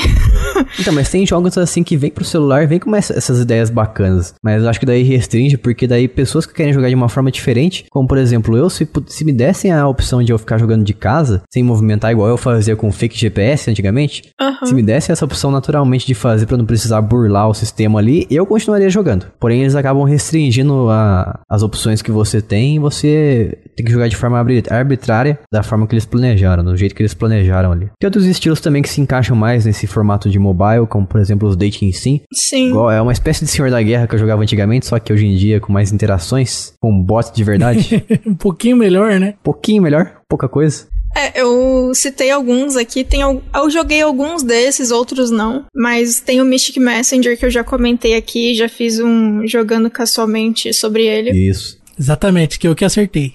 Exatamente, sensacional. Tem o Obey Me, que é um jogo que mistura uma mecânica de conseguir mais cartinhas com o Dating Sim, e você tem batalhas de. basicamente batalhas musicais que você usa as cartinhas para conseguir dar dano. E tem bastante história também, o que é sempre bom. Tem os jogos da Idea Factory, que são Hakuoki e Amnésia. Eles têm outros jogos no, na Steam e em outros consoles, mas no celular tem só esses dois, os dois são pagos. Mas eles são muito bons, a história é bem completa, eles gostam muito de fazer história tensa, por assim dizer. Histórias mais âmbito adulto? É, o, por exemplo, o Hakuoki, ele trata da, do Japão feudal na época em que o é mais ou menos a mesma época que se passa Rurouni Kenshin, basicamente. Que é aquela mudança de não, não vão mais existir samurais, começam a surgir pessoas usando armas, e aí você andar com uma espada na rua é considerado ilegal, então é essa mudança de, de governo que tá acontecendo no Japão. E eles pegaram um grupo que existiu realmente nessa época e os personagens são desse grupo. Então é como se você. É, o seu personagem se junta a eles para tentar não permitir que a cultura dos samurais morra. Uhum. E porque sim, eles colocaram um, uma, um fatorzinho pequeno sobrenatural também na história, porque por que não, não é mesmo? Se dá pra ter sobrenatural, coloca. Incrível. Tem um que saiu, um dos mais novos que saiu, que também não é tão novo assim, mas saiu bem depois de todos esses, que é o The Arcana. Ele tá sendo feito atualmente, eles fazem um pouquinho, lançam um pouquinho, então sempre tem conteúdo novo. É muito bonito o jogo visualmente, super super recomendo, nem precisa jogar, mas procure as artes na internet se der assim, porque o jogo é muito bonito mesmo. E tem um que eu não jogo, mas eu tenho conhecidas que jogaram muito, que chama Amor Doce. Inclusive, ele virou meme um tempo, porque vários youtubers começaram a jogar porque o nome é idiota. Ah, já ouvi falar, uma menina que é feita de doce. e assim, ele, é, ele tem muita história também, mas ele tem o mesmo esquema de você pode jogar por X tempo porque tem energia e tal. Então, é o, aquele esquema básico de eu acho que, se eu não me engano, você vai pra uma escola nova e aí você conhece as pessoas. Aí tem a menina malvada, tem o, o garoto que é bad boy e não conversa com você, tem o representante de sala certinho, tem o menino que é melhor amigo, mas você não gosta muito dele, tem não sei o que, babá, enfim. É, vários personagens assim, e assim, o fandom é enorme, mas eu joguei muito pouco. Eu joguei só pra testar numa época que uma amiga queria fazer um dating sim comigo, mas eu realmente, desses todos, os que. É, o que eu gostei mais de jogar foi o Mystic Messenger, apesar de atualmente estar jogando o Obey Me um pouco. Um jogo de Pokémon que eu joguei muito e ainda jogo, inclusive, no celular, chama Pokémon Shuffle, que é basicamente aqueles joguinhos que você tem que juntar três peças ou mais para fazer combos, e é isso. Então, isso aqui são pokémons, né? Então é divertido porque você vai fazendo, vai pegando os pokémons que você quer, tem uns desafios por tempo, uns desafios diferentes, você pode ter mega evolução. E aí você vai só pegando a maior quantidade de pokémons que você quiser. Tem pokémons shine, pokémons de evento. E é sensacional. E faz pouco tempo também eles colocaram no celular o Pokémon Café. Hum. Que eu também peguei. E ele é legal também. Ele é num estilinho, na verdade, você... Por exemplo, vamos supor que tem Bulbasauros, Charmanders e Squirtles na tela. Só a cabecinha. E aí você vai e clica no Squirtle. E você passa o dedo o mais rápido possível para pegar a maior quantidade de Squirtles que você conseguir. Vai fazer uma linha entre eles. E aí, quanto maior a linha que você conseguir, mais pontos você, você vai ter. E aí tem umas coisas, por exemplo, blocos que você tem que quebrar. É, você tem que fazer essas linhas, aí a linha tem que encostar nos blocos, porque aí se você conseguir quebrar perto deles, o bloco desaparece. Umas coisinhas assim. Também é divertidinho. E os dois eu achei mais divertidos do que o Pokémon GO. É basicamente um- uma espécie de Candy Crush com skin de Pokémon, então. Tipo isso. Eu acho, se eu não me engano, o Pokémon Café tem outras plataformas também. O Shuffle eu não sei. É, o café tem no Nintendo Switch. É, é- nossa, é a cara do Switch mesmo. Isso aí é uma ofensa ou... Não, é porque é jogo que combina com qualquer coisinha de touch ou Ah, que dê pra você ter muita mobilidade de controle, né? É, teve até um port de um jogo que iniciou no mundo do mobile mesmo, dos celulares, e depois foi pro Switch, que é aquele Pokémon Quest. Ah, sim. Nossa, eu joguei um pouquinho só. Aquele que eu chamo de Pokémon Minecraft, que todo mundo é quadrado ali. Uhum. É divertidinho, é gratuito também. E geralmente os jogos que vão do mobile pro Switch, eles tiram, são retirados dessas compras internas que eu me incomodo bastante. Ai, nossa, que lindo. Aí sim.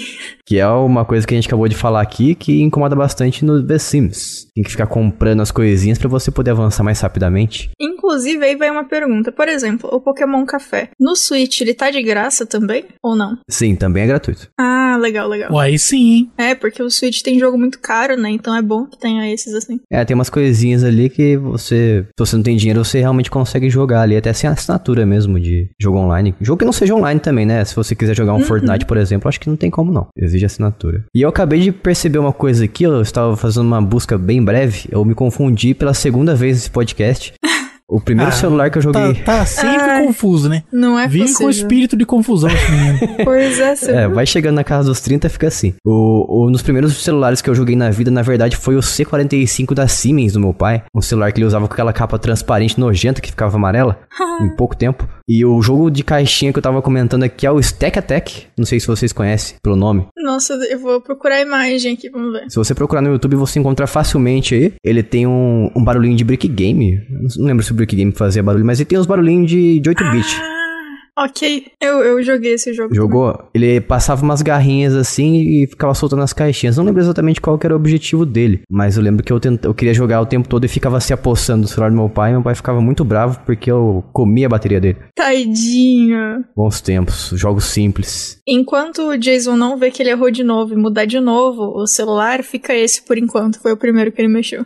É, vai por enquanto agora é o Siemens C45. Tem uma, alguns jogos também. São três jogos da mesma franquia que eu queria comentar que eu não sei se vocês já jogaram, mas eles são bem diferentes desse da maioria que a gente falou, na verdade de todos que a gente falou, que chama The Room Pocket. E esses jogos, eles são de puzzle. Ah, e a ideia é que você tem um objeto, sabe aqueles objetos que tipo é uma caixa que você vira a caixa e tem uma parte de madeira que você consegue puxar pra cima e tem um número. E você Sei, vira pro outro sei. lado, você mexe no pezinho da, lá, acha outro número, aí tem em algum lugar um cadeado, aí você abre o cadeado. Sim, minha esposa adora esse jogo. Jogo. Nossa, fala pra ela desse aí, porque são três jogos, os três são o mesmo, o mesmo esquema da mesma empresa e é muito divertido. Você fica girando o objeto e achando as coisas. Aí tem, por exemplo, momento X que você consegue mudar a luz e aí a luz muda como você enxerga as coisas no objeto. Então tem a sombra muda a coisa do objeto, o ângulo muda. Você pode é, achar números e símbolos ao redor dele para poder fazer mais partes abrirem e mais objetos dentro serem é, movíveis, enfim. É muito legal. Eu super recomendo e é, ele é bem.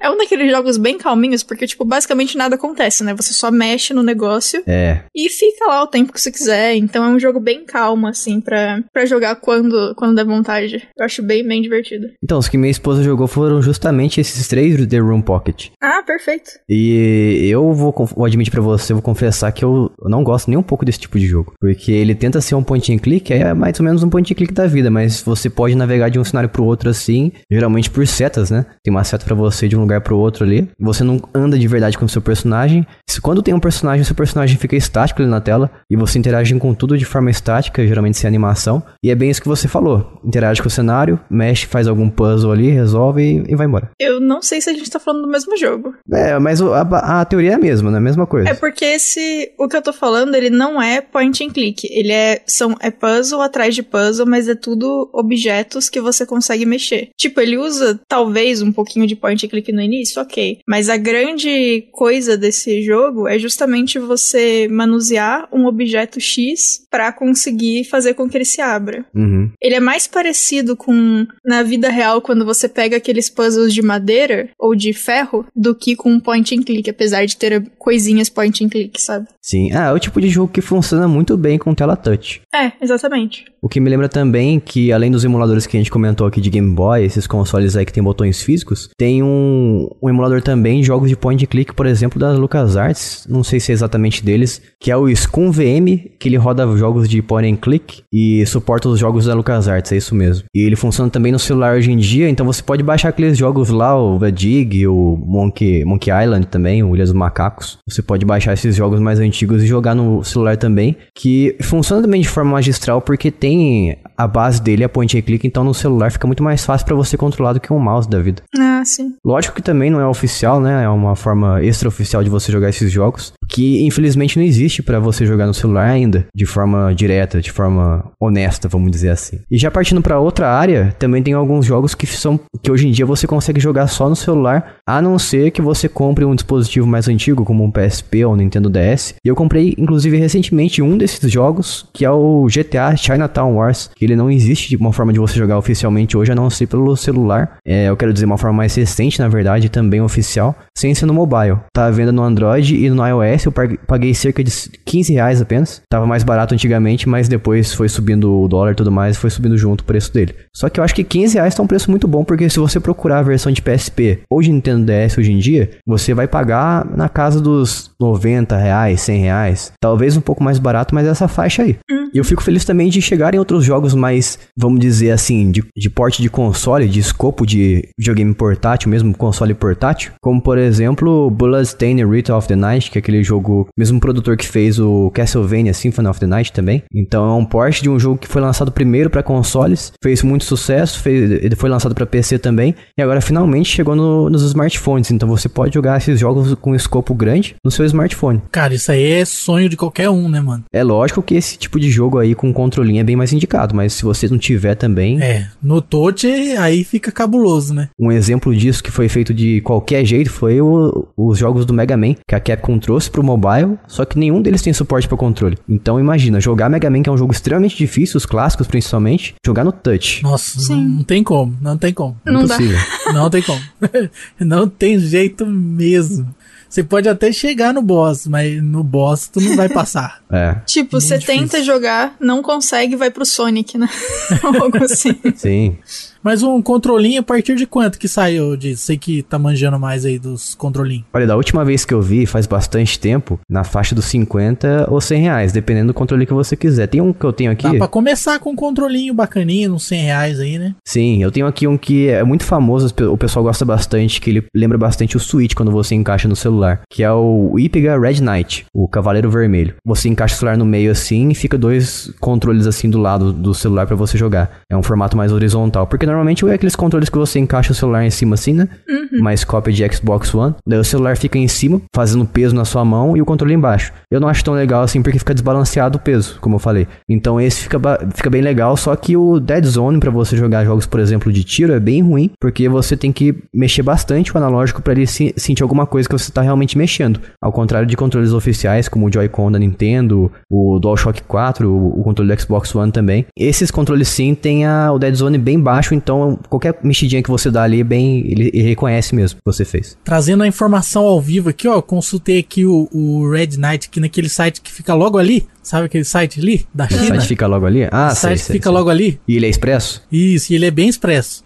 Tá 146 reais, incluindo frete já, hein? Rapaz. Então, tá, tá bacana. Se pensar que o dólar tá um milhão de reais. É verdade. Esse preço tá muito bom. Aliás, o modelo dele é IPGA PG 9087. Isso aqui tá PG 9087S. Eu não sei qual a diferença. Também não sei não. Deve ser uma versão atualizada do mesmo controle, talvez. É, possível. Mas esse controle eu acho que ele tá meio raro, porque só tem três anúncios dele. Eu acho que ele deve ter sido substituído por algum outro modelo semelhante. Um dos poucos problemas desse controle aí, que na minha opinião, além do Dead Zone, é que o analógico dele é bem pequenininho. E ele tem aquela, aquele formato com, convexo, acho que fala para fora, né? É assim? Isso, para fora é convexo. Então, os analógicos deles, além, dele, além de ser pequenininho, ele tem um formato convexo que é pra, saltado para fora. Então não dá tanta precisão assim. Lógico que tem alguns jogos do celular que você usar ele é, é uma, uma mão na roda, quebra o galho. Como por exemplo o Stardew Valley, que fica bem bacana você jogar com ele porque não exige precisão na hora que você mexe o analógico. Então é de boa. Eu não sei se vocês. Se alguns desses vocês jogaram, mas, por exemplo, o Heyday eu sei que é muito famoso. Eu joguei um bom tempo também. Eu ainda tenho instalado, apesar de não entrar tanto. Tem outros joguinhos do gênero também, que, por exemplo, tem um dos Smurfs, que é divertido. Joguei muito na época em que eu tava no ensino médio, quando uma amiga tinha. Ai, como é que era o nome? Antes do, do iPad,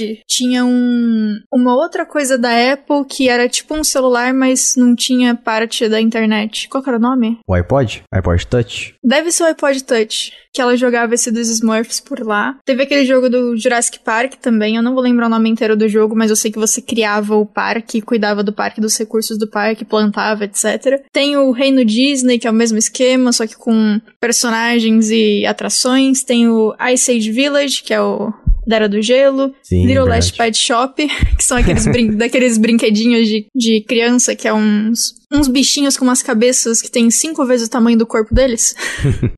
Tinha em toda loja da ReHap. E tem um outro que é mais ou menos disso de recurso, de tomar conta de recurso e conseguir mais personagem, mas que é bem mais calmo, entre aspas, que chama Ilha dos Pinguins, que eu descobri esse ano.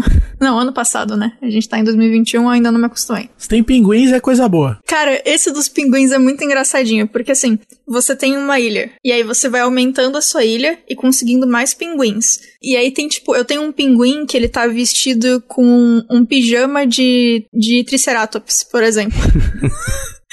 tem um outro pinguim que tá vestido de tubarão, aí você consegue clicar num pinguim e ficar seguindo ele, aí ele vai pulando na água, você pode tirar foto. É tudo, é muito joguinho fofinho para você abrir de vez em quando e ficar calminho com uma musiquinha de boas e pinguins sendo fofos. É isso.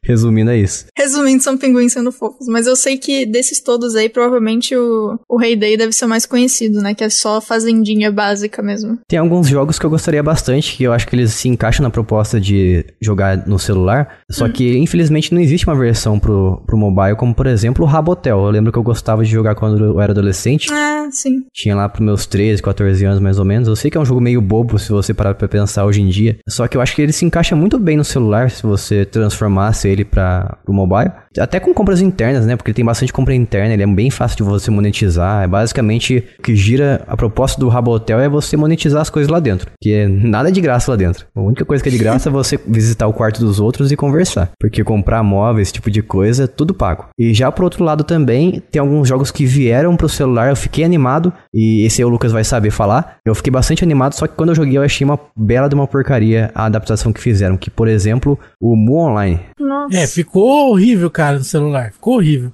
É, eles até fizeram aquela ferramenta lá de jogar sozinho, né? Você larga o char lá, ele vai jogando. Nossa, lixo. Mas é, não ficou muito legal, não. O Mu já não era, na verdade, um grande jogo, maravilhoso, né? É. É que a gente tem a nostalgia, a gente era criança, a gente gostava. Sim. Jogava com os amigos, tinha um fator social e tal, isso ajuda. Não- Já não era um, um incrível, um primor, mas no celular ficou bem zoado. Eu acho que quando a gente fazia aquele esquema lá de colocar um durex no mouse, alguma coisa assim pra atacar sozinho, era legal porque a gente se sentia burlando o jogo.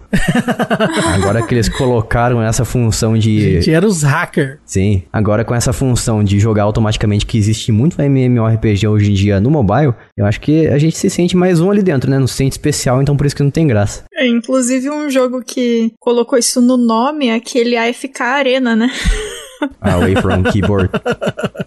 Que abraçou muito a ideia de você ficar AFK e ficar jogando. É, pra quem não sabe o que é AFK, é Away from, from keyboard, que é longe do teclado. Que é realmente isso de deixar os seus personagens agindo por você. Isso, fazendo as coisas automaticamente ali. Em outro grupo de jogos também que me deixa muito triste a situação deles hoje em dia, que são os jogos abandonados. Sim. Com o passar do tempo, o sistema operacional dos celulares vão se atualizando. O iOS vai virando o iOS 7, 8, 9. Hoje em dia eu acho que tá no 12 já, ou 13, não lembro mais. O Android já tá no 11. Então alguns jogos mais antigos nem funcionam mais.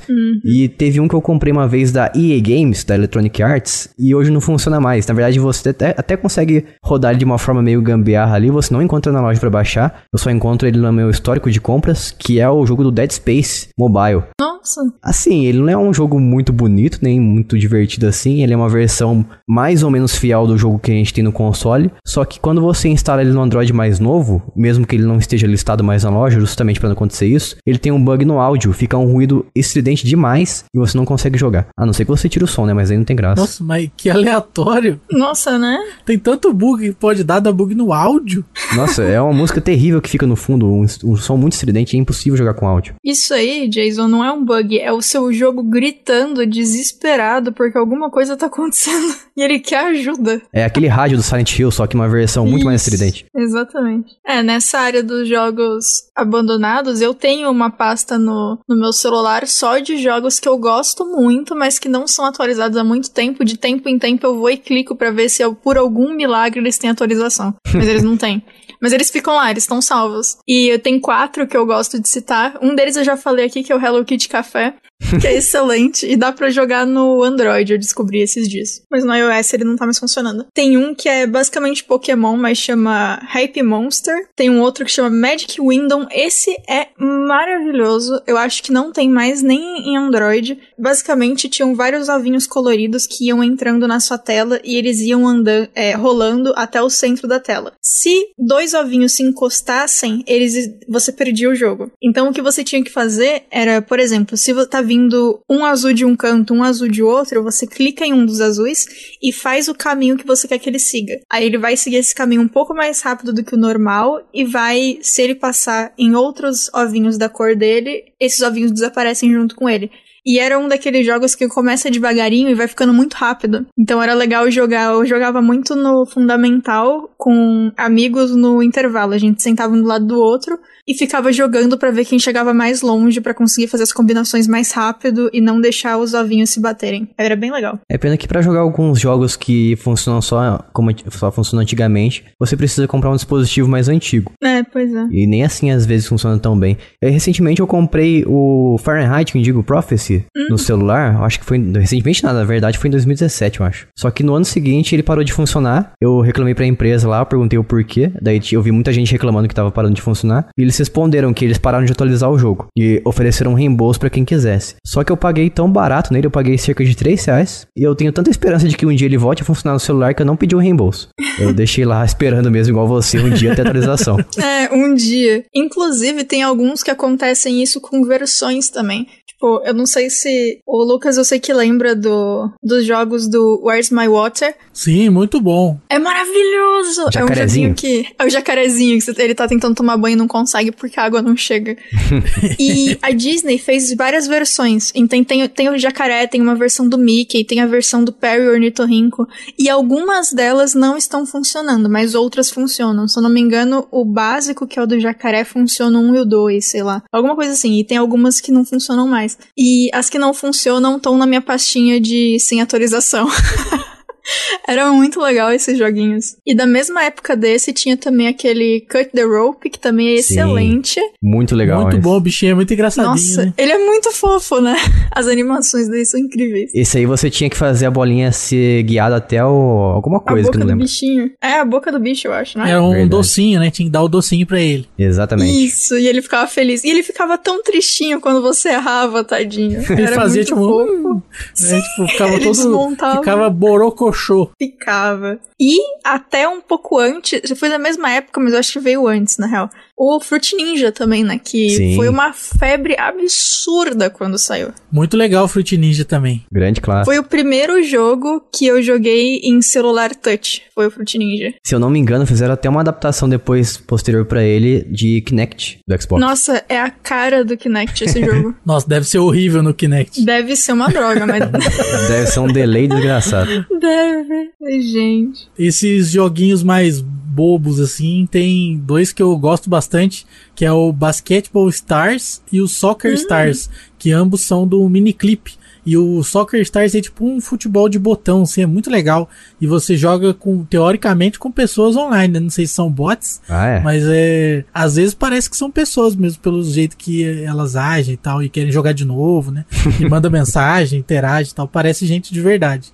E dá pra logar com o Facebook, essa parada toda aí, conecta lá com o negócio de Facebook, que eu não sei como funciona os joguinhos Facebook lá. E aí é muito legal, é online e tal, e é super divertido.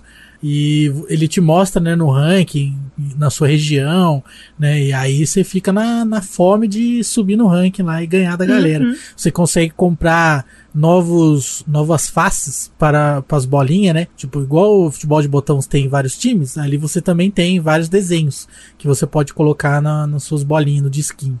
E aí é bem legal também. E o Basketball Stars é muito divertido, a física é muito bacaninha, muito gostoso de jogar, sabe?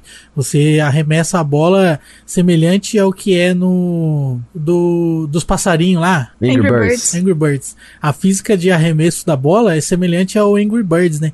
Que ele você arrasta assim, ele mostra o caminho mais ou menos que vai fazer e aí você solta pra realmente ver o que, que vai acontecer ali. É muito legal. Nossa, eu gosto muito de jogo assim. O bacana desse jogo é que ele é, além de gratuito, ele tem aquela opção de você convidar os amigos sem precisar você ficar jogando com gente aleatória na internet. Sim, muito legal mesmo. Ai, sempre bom. Quando tem essa função, eu espalho pra todo mundo. Outro joguinho bobo também é o Line Driver, que é um bonequinho que fica num trenozinho. E aí você tem que desenhar o caminho pelo qual ele vai andar com o trenó. E aí você faz loop, faz um monte de coisa. A ideia do jogo é fazer os movimentos, as manobras mais loucas possíveis. Só que pode acontecer dele morrer nesse processo. e se ele tomar uma queda muito grande e tal, ele se despedaça inteiro. É bem legal. E um outro também que eu gosto muito de jogar é o Brain Dots que são duas bolinhas, uma azul e uma vermelhinha, e aí elas estão num estágio, em determinada posição, cada estágio é de um jeito, né? É tipo um jogo de puzzle, e aí você tem que utilizar a física desenhando objetos para fazer com que as duas bolinhas se encostem.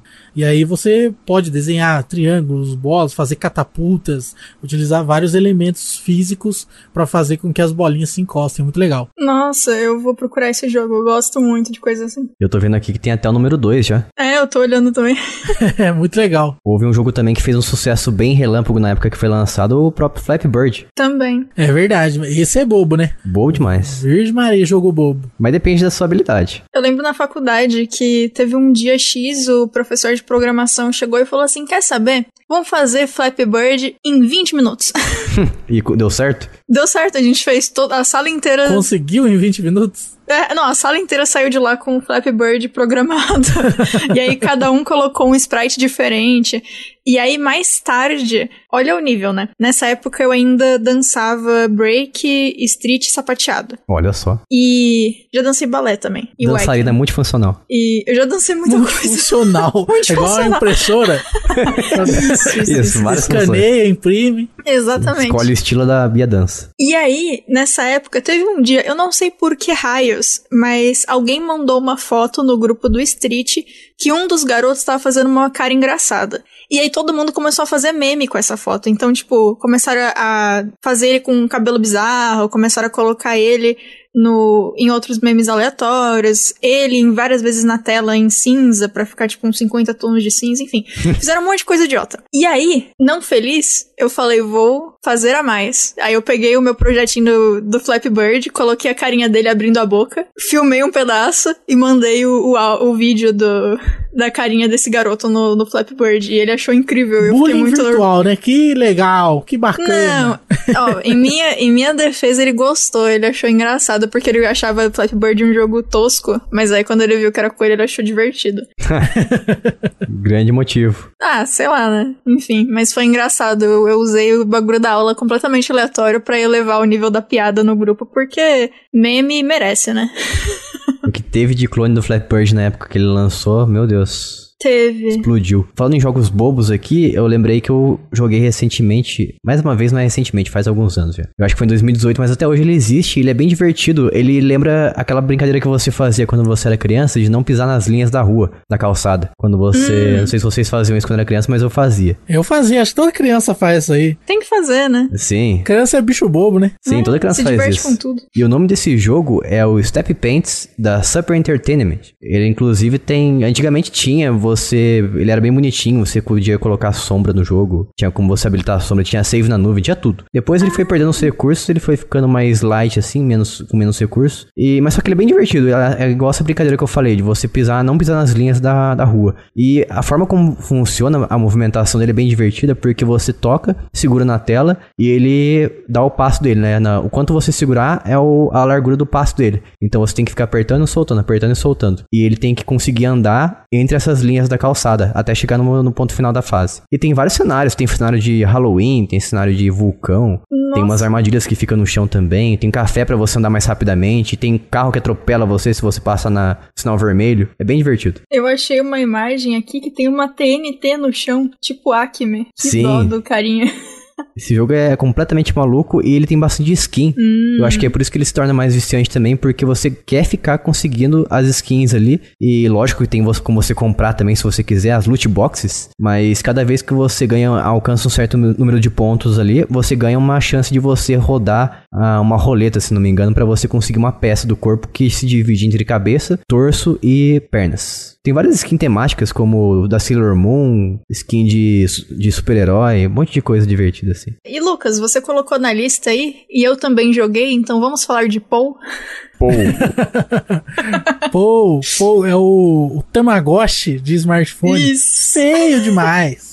É muito Feio, feio. feio demais. Ai, ai. Mas é jogo, né? Eu, eu acho que É, pode ué. consu- considerá-lo jogo também. Claro. O Pou, você que jogou, tem como gastar dinheiro no Pou? É, tem, tem como.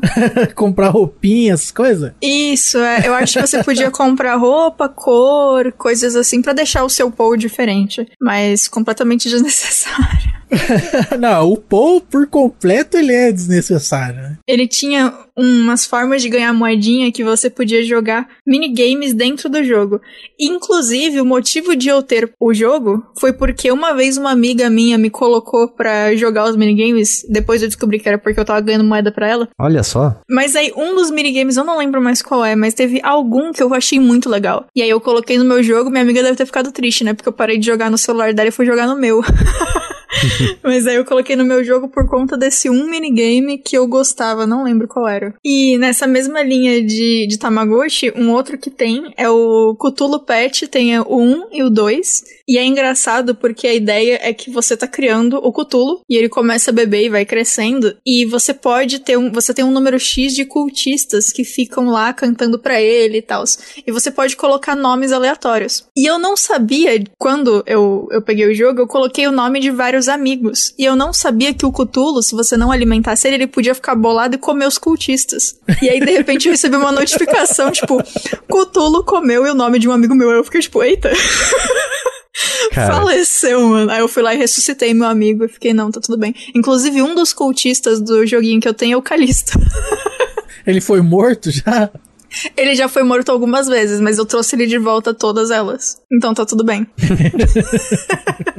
Desculpa, Calisto. Se você está descobrindo nesse momento que você é um cultista do Cthulhu que foi morto várias vezes e foi ressuscitado, desculpa se eu não te contei, mas é isso. E falando em fator social, tem desenvolvedor safado, sem vergonha, que usa a rede social para enganar a gente com aqueles famosos comerciais enganosos dos jogos. Nossa. É verdade. Ai, Safados. os comerciais desse joguinho, gente. Teve uma vez que eu vi um vídeo lá, eu não conhecia esse jogo, que é o J-Stars, alguma coisa assim, igual um Jump Force da vida. Tem uhum. vários personagens de anime bonitos 3D, eu pensei, não é possível que isso aqui é de celular, né? Eu vi no Instagram. Daí na hora que eu toquei, é um jogo sem vergonha de em 2D, feito em, sei lá, no, no, no, no na engine mais porca possível.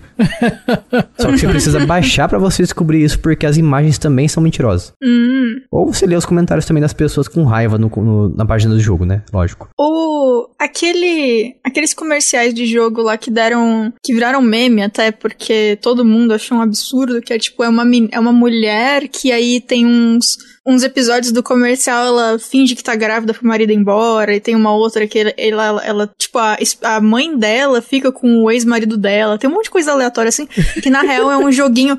Não, é, é, bizarro, assim. E na real, o joguinho é de consertar casas, é um bagulho assim, é, que não tem nada a ver com nada. Meu Deus, nunca vi. É muito estranho. Nossa, peraí, deixa eu ver se eu acho. Eu não sei o nome do jogo. Eu acho que, eu problema. já vi isso uma vez no vídeo do Luba. Ele, acho que ele fez um react disso aí. Eu acho que o do Luba era tipo, eu odeio essa mulher, não? alguma coisa assim. Lily's Garden. Isso, isso mesmo. Nossa, gente, é muito bizarro. É, eu não sei o que aconteceu para eles fazerem essas escolhas incríveis que eles fizeram, mas e não sei também se ajudou na divulgação. Deve ter ajudado, deve, muita gente deve ter baixado achando que era um bagulho absurdo e na real não é. Mas assim, é, chega a ser assustador os, os trailerzinhos, é muito estranho. Eu super acho válido vocês procurarem. Lily's Garden, tá, gente? Procurem aí, é incrível. Depois a gente vai colocar os jogos que a gente tá citando aqui no, no link, nos links da descrição desse podcast. Então você acessa Isso. lá, jogandocasualmente.com.br e confere os links dos jogos. E uma coisa que eu quero comentar também, que são jogos de...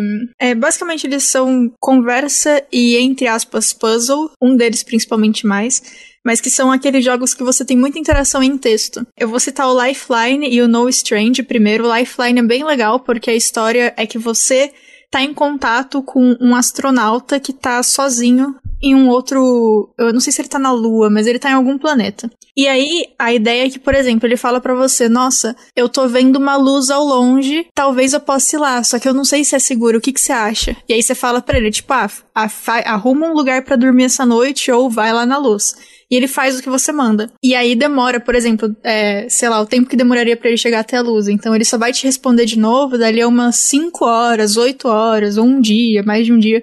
E aí ele responde falando o que aconteceu. E você meio que tá tentando salvar a vida do cara. Então, às vezes ele fala, tipo, não, ai, eu sei que tem uma nave em tal lugar, mas eu preciso do. Sei lá, ou eu faço isso, ou eu vou tentar achar a nave, ou eu procuro comida.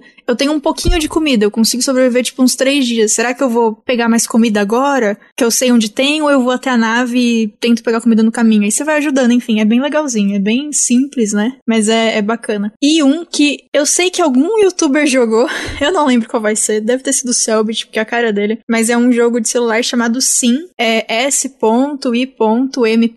A ideia é que você achou um celular, e aí você abre o celular, né, desbloqueia ele, e tem que tentar descobrir de quem é o celular. Então você, sei lá, tem uma pasta que tem senha, então você descobre nos blocos de nota alguma coisa que te indica a senha, ou então em ligações perdidas, em fotos, nananã, e fica tentando descobrir quem é a pessoa. Tem outros jogos do gênero, tanto no celular quanto na Steam, que são bem bons, mas esse aí em especial eu tenho no meu celular, então fica a dica também. Sabe o que é legal também em celular funciona muito bem? Hum. São os MOBAs. Eu, sei, eu já falei alguns podcasts passados aqui, mas eu acredito que se tem algum gênero que eu gosto muito mais de jogar no celular do que em qualquer outra plataforma, são, é o gênero MOBA. Interessante. Eu já tentei jogar no PC, eu já tentei jogar no Switch também, porque tem um MOBA lá pro Switch, eu acho que é o que é o Arena of Valor, eu já tentei jogar também. Uhum. E eu não consigo gostar, sabe, de jogar em qualquer outra plataforma que não seja o celular. Porque eu acho que é muito mais fácil você simplesmente tocar nas habilidades que tem ali na tela e tudo mais, para você fazer a função, do que você ter que clicar com o mouse e mexer ao mesmo tempo com o teclado. Eu não sei porquê, mas eu acostumei a jogar MOBA no celular e eu não consigo ter esse prazer jogando em outra plataforma. Justo. Eu acostumei no, no computador, então eu não jogo muito no celular. Mas eu vou testar agora que você falou, porque eu fiquei curiosa. Talvez seja realmente melhor. E tem um MOBA muito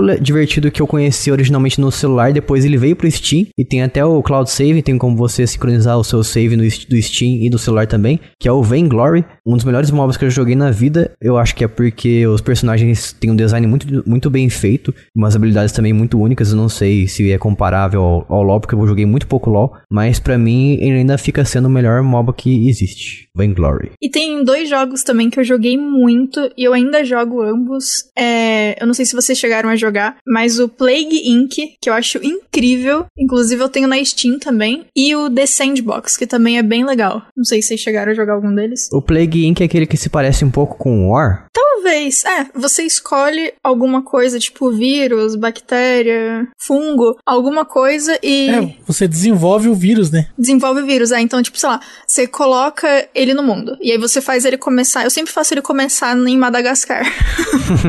Porque é, é muito difícil chegar em Madagascar depois. Aí, sei lá, começa lá e ele vai se espalhando. Aí você coloca que ele vai ter é, resistência a frio, porque aí tem mais chance dele chegar nos países que são mais gelados. Resistência ao calor, ele vai nos países mais calor. Ele vai ser transmitido por rato.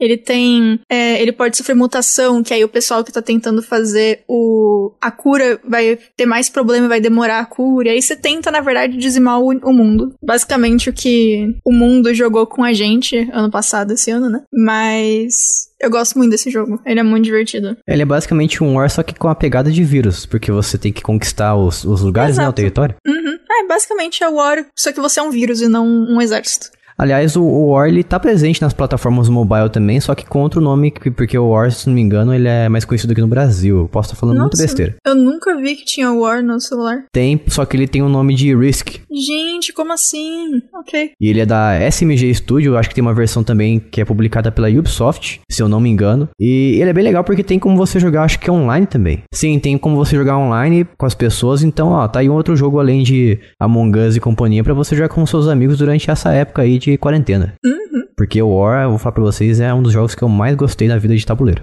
Justíssimo. Tem também umas traduções de tabuleiro, como a gente já falou aqui do poker, do truco, mas tem também o famoso jogo da vida, que é bem divertido também e é uma tradução muito bem feita pro celular. Mas aí como é que ele funciona no celular? Você joga sozinho ou você junta uma galera e vai passando o celular? Como é que funciona? Você pode jogar contra o computador ou jogar no mesmo celular com outra pessoa também. Ah, legal. Eu não sei se cheguei a jogar algum que tenha a versão online, acredito que não tenha. Assim como outro jogo parecido também, que é o Banco Imobiliário, que também tem a mesma pegada. Nossa, eu gostava tanto desse jogo. Você sabe se tem detetive pro celular? Eu também adorava esse negócio. Detetive não tenho certeza, mas eu cheguei a jogar uma vez, posso estar enganado, mas eu cheguei a jogar o Lobo, que é parecido também. Hum, que legal. Só que eu acho que o Lobo já chega a ser somente em inglês que eu encontrei. Uhum. Mas o Monopoly que eu tava falando, ele tem a versão para você jogar também online com as pessoas. Então, mais uma opção aí. Sensacional. É muito divertido saber que esses jogos que antigamente a gente precisava reunir as pessoas na mesma casa, na mesma sala, que a gente consegue jogar através da internet hoje com alguma coisa que todo mundo tem no, bolso, que é o celular. Uhum. Acho muito interessante. E falando né, em formatos, esse tipo de coisa assim, formato, é, formatos de jogos mobile, escopo, práticas também, vocês acham para acabar aqui? O que, que vocês acham melhor? Uma forma melhor de você aplicar? Vocês acham melhor ter os jogos com opção de compras internas, os jogos gratuitos, que eles sejam pagos logo de cara assim, você tem que pagar um preço ali para ter acesso a ele? Ou vocês acham melhor aqueles jogos que tem, que é o famoso free to start, por exemplo, o Mario Run? Você joga até umas fases ali, como se fosse um demo, mas depois você precisa pagar para liberar o resto. Eu tenho um pouco de ódio de jogo que tem é, aquele negócio que a gente já começou de por, por exemplo, tem a energia, acaba a energia, só consegue jogar mais se você esperar ou se você pagar. Então, normalmente, eu gosto de jogos estilo é, que você compra e nunca mais tem nada que você tem que pagar lá dentro. Sim, muito bom isso. Mas assim, também não me agride os outros porque eu não sou obrigada a pagar nada nos que são, nos que tem tipo skin para você comprar, tá tudo bem, você pode não comprar e, e, esperar o tempo da energia voltar. Sim. Mas os free to play, se eu não me engano, o Final Fantasy XV é assim, é que eu joguei só o, o comecinho da versão ah, é. Pocket. É. Ele é Ele assim, é, né? Exatamente. Então, ele custa assim- cerca de 60 reais a versão completa. é um pouco salgado. Tipo, é um pouquinho. Mas assim, eu entendo que o jogo. é Eu não sei como é que eles fizeram na versão mobile, mas o, o original, ele é enorme, ele tem muita coisa.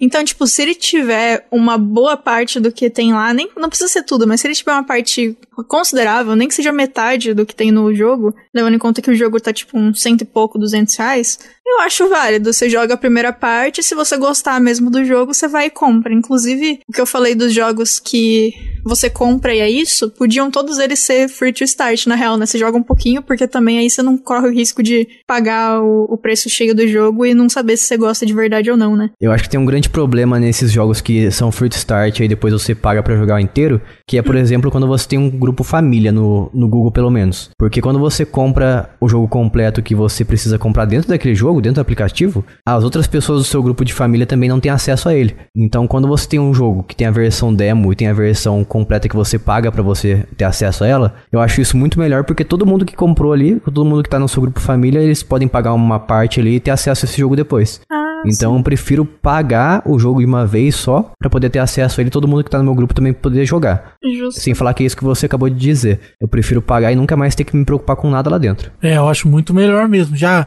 compra, né? É Bom, já resolve ali mesmo, já sabe Sim. quanto que é, já sabe o quanto você vai ter que Uhum. investir, né? Em vez de ficar meio refém, assim, do, do seu próprio desejo. É, exatamente. Mas rapidamente falando sobre o Final Fantasy XV Pocket Edition, tô vendo aqui no maravilhoso site do How Long to Beat, que é o site que você vê quanto tempo demora pra terminar um jogo. Gosto desse site. Mas eu também gosto muito. Inclusive a gente usa bastante ele no nosso site lá pra Nossa, sim. colocar a duração dos jogos. Então, o Final Fantasy XV normal, ele dura cerca de 28 horas, o comum, e o Final Fantasy XV Pocket Edition, ele dura cerca de 16 horas pra você terminar a história principal. Nossa, E como eu falei, no mobile ele custa cerca de 60 pra você comprar e adquirir a versão completa, e já em outros consoles, que eu acho que ele tá disponível apenas no Switch, ele tá custando cerca de 150 reais. Ah, eu achei que ele ia ter até menos tempo. Interessante. Também achei, eu achei que é um tempo bem, bem durável, viu? É bem razoável pra um negócio que é, é de celular e, tipo, a jogabilidade é, é gostosa de jogar, os personagens estão legais. Ah, interessante, gostei. Também, também acho interessante. Como vocês já sabem que eu tenho pastinhas específicas de jogos no meu celular, tem uma que é a minha pasta favorita, que é a pasta de jogos que não precisam de internet. Porque, ai, eu acho tão chato o jogo que você precisa estar conectado no Wi-Fi pra ele sequer abrir. Sim, é, o, Jesus. o DRM safado. é uma espécie de RM, Que DRM ódio. então, tipo, tinha. Eu não faço mais isso porque eu não jogo mais tanto no celular, mas na época que eu jogava muito, eu fazia isso. Eu colocava ele no modo avião e aí eu ia abrindo todos os jogos pra ver quais abriam e quais não abriam. Os que abriam, de qualquer forma, e dava pra jogar, eu colocava nessa pastinha do tudo bem, tá safe, pode ir.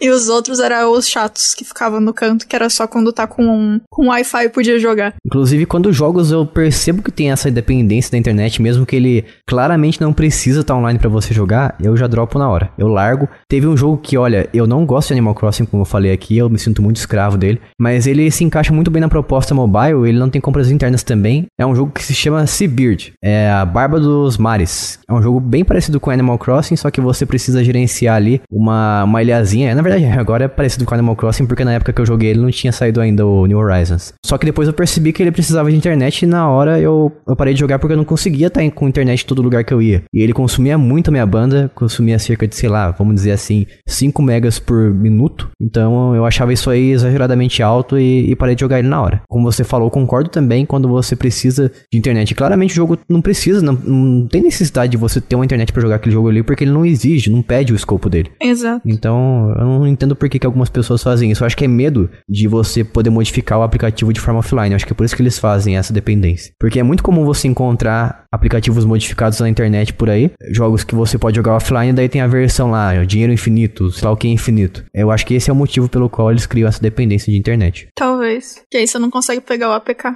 Sim, exatamente. E é isso aí, a gente falou de jogos aqui, jogos de celular, jogos mobile, o mundo maravilhoso dos jogos mobile que faz muito tempo que existe. Começou de uma forma bem arcaica no início, hoje em dia tá com tá pau a pau com jogos de PlayStation 4, eu diria, em, em alguns casos, né? Olha! Nossa, mas você Nossa, tá... esse cachista tá. Gente. Nossa, tá que tá fazendo ataques. Eu, eu acabei de elogiar o PlayStation 4, agora você tá me chamando de caixista de ai, forma ai, viu? depreciativa. Eu não entendi essa, mas tá bom. Também o cara tá falando que PS4 é joguinho de celular?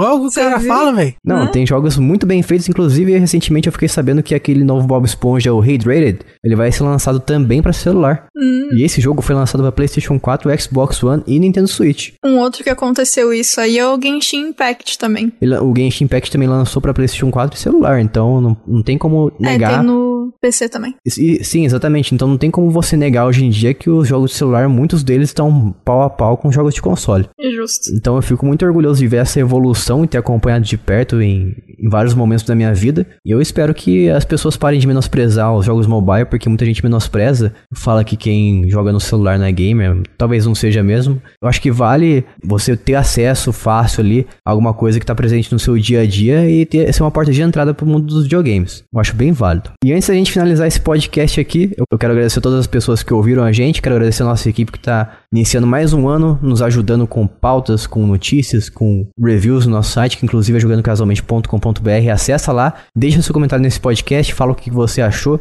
se merece uma parte 2, jogos mobile. Isso, que cachorro. E você, menininho, que cachorro? Fala que você acha que merece uma parte 2, uma parte 3, uma parte 4. Fala lá pra gente. E também acessa o nosso grupo do Telegram, t.me barra jogando casualmente, melhor mensageiro da internet, pra você falar de perto pra gente o que, que você achou também. E temos também o momento jogando com a sua mente, né? Que o Lucas tem que contar qual era o joguinho dele. É verdade. Fala pra nós, Lucas, qual era o jogo do jogando casualmente seu? Falo para nós, falo para amendoim que o jogo que eu falei é o Aladdin de Super Nintendo. Como é que é a musiquinha?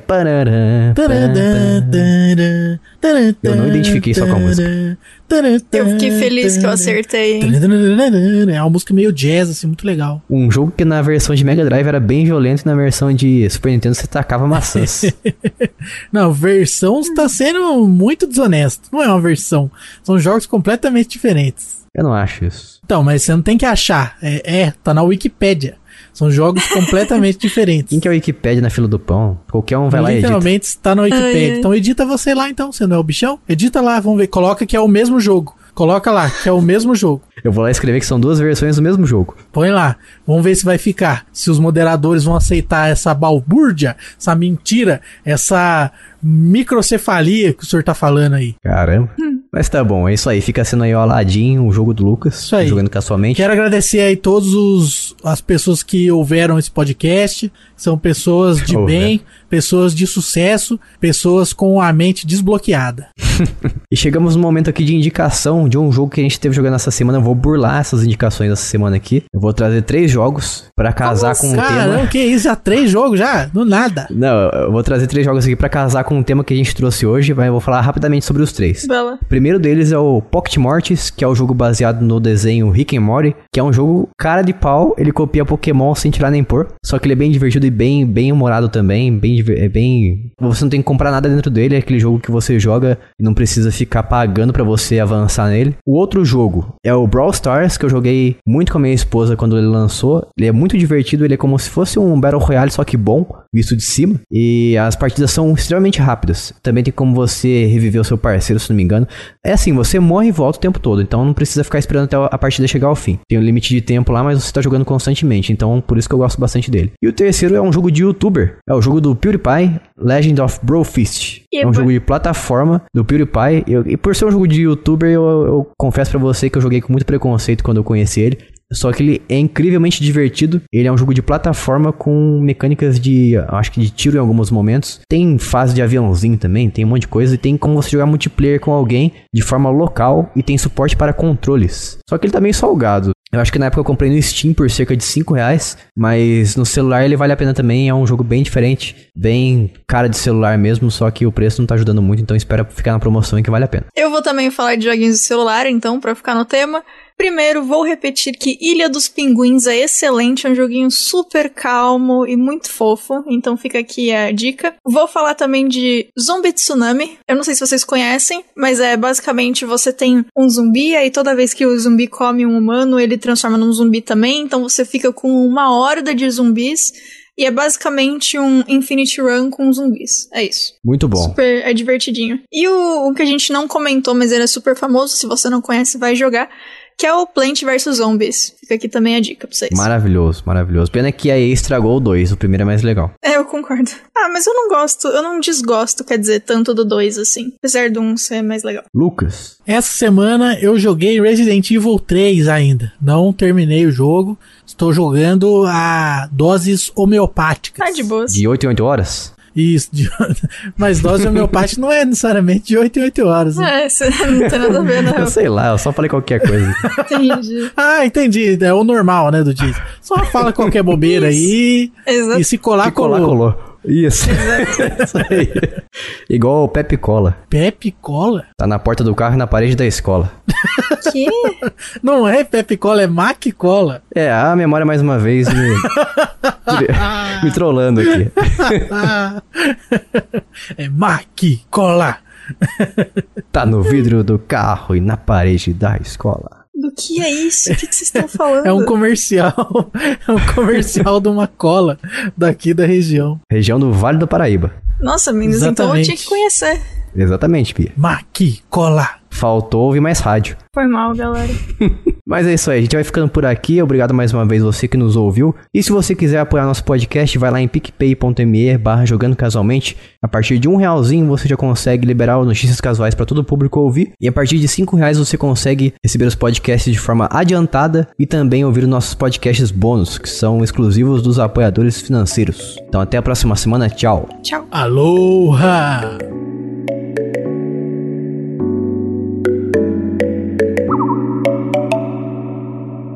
Este podcast foi editado por mim, Jason Minhong. Edita eu, gmail.com.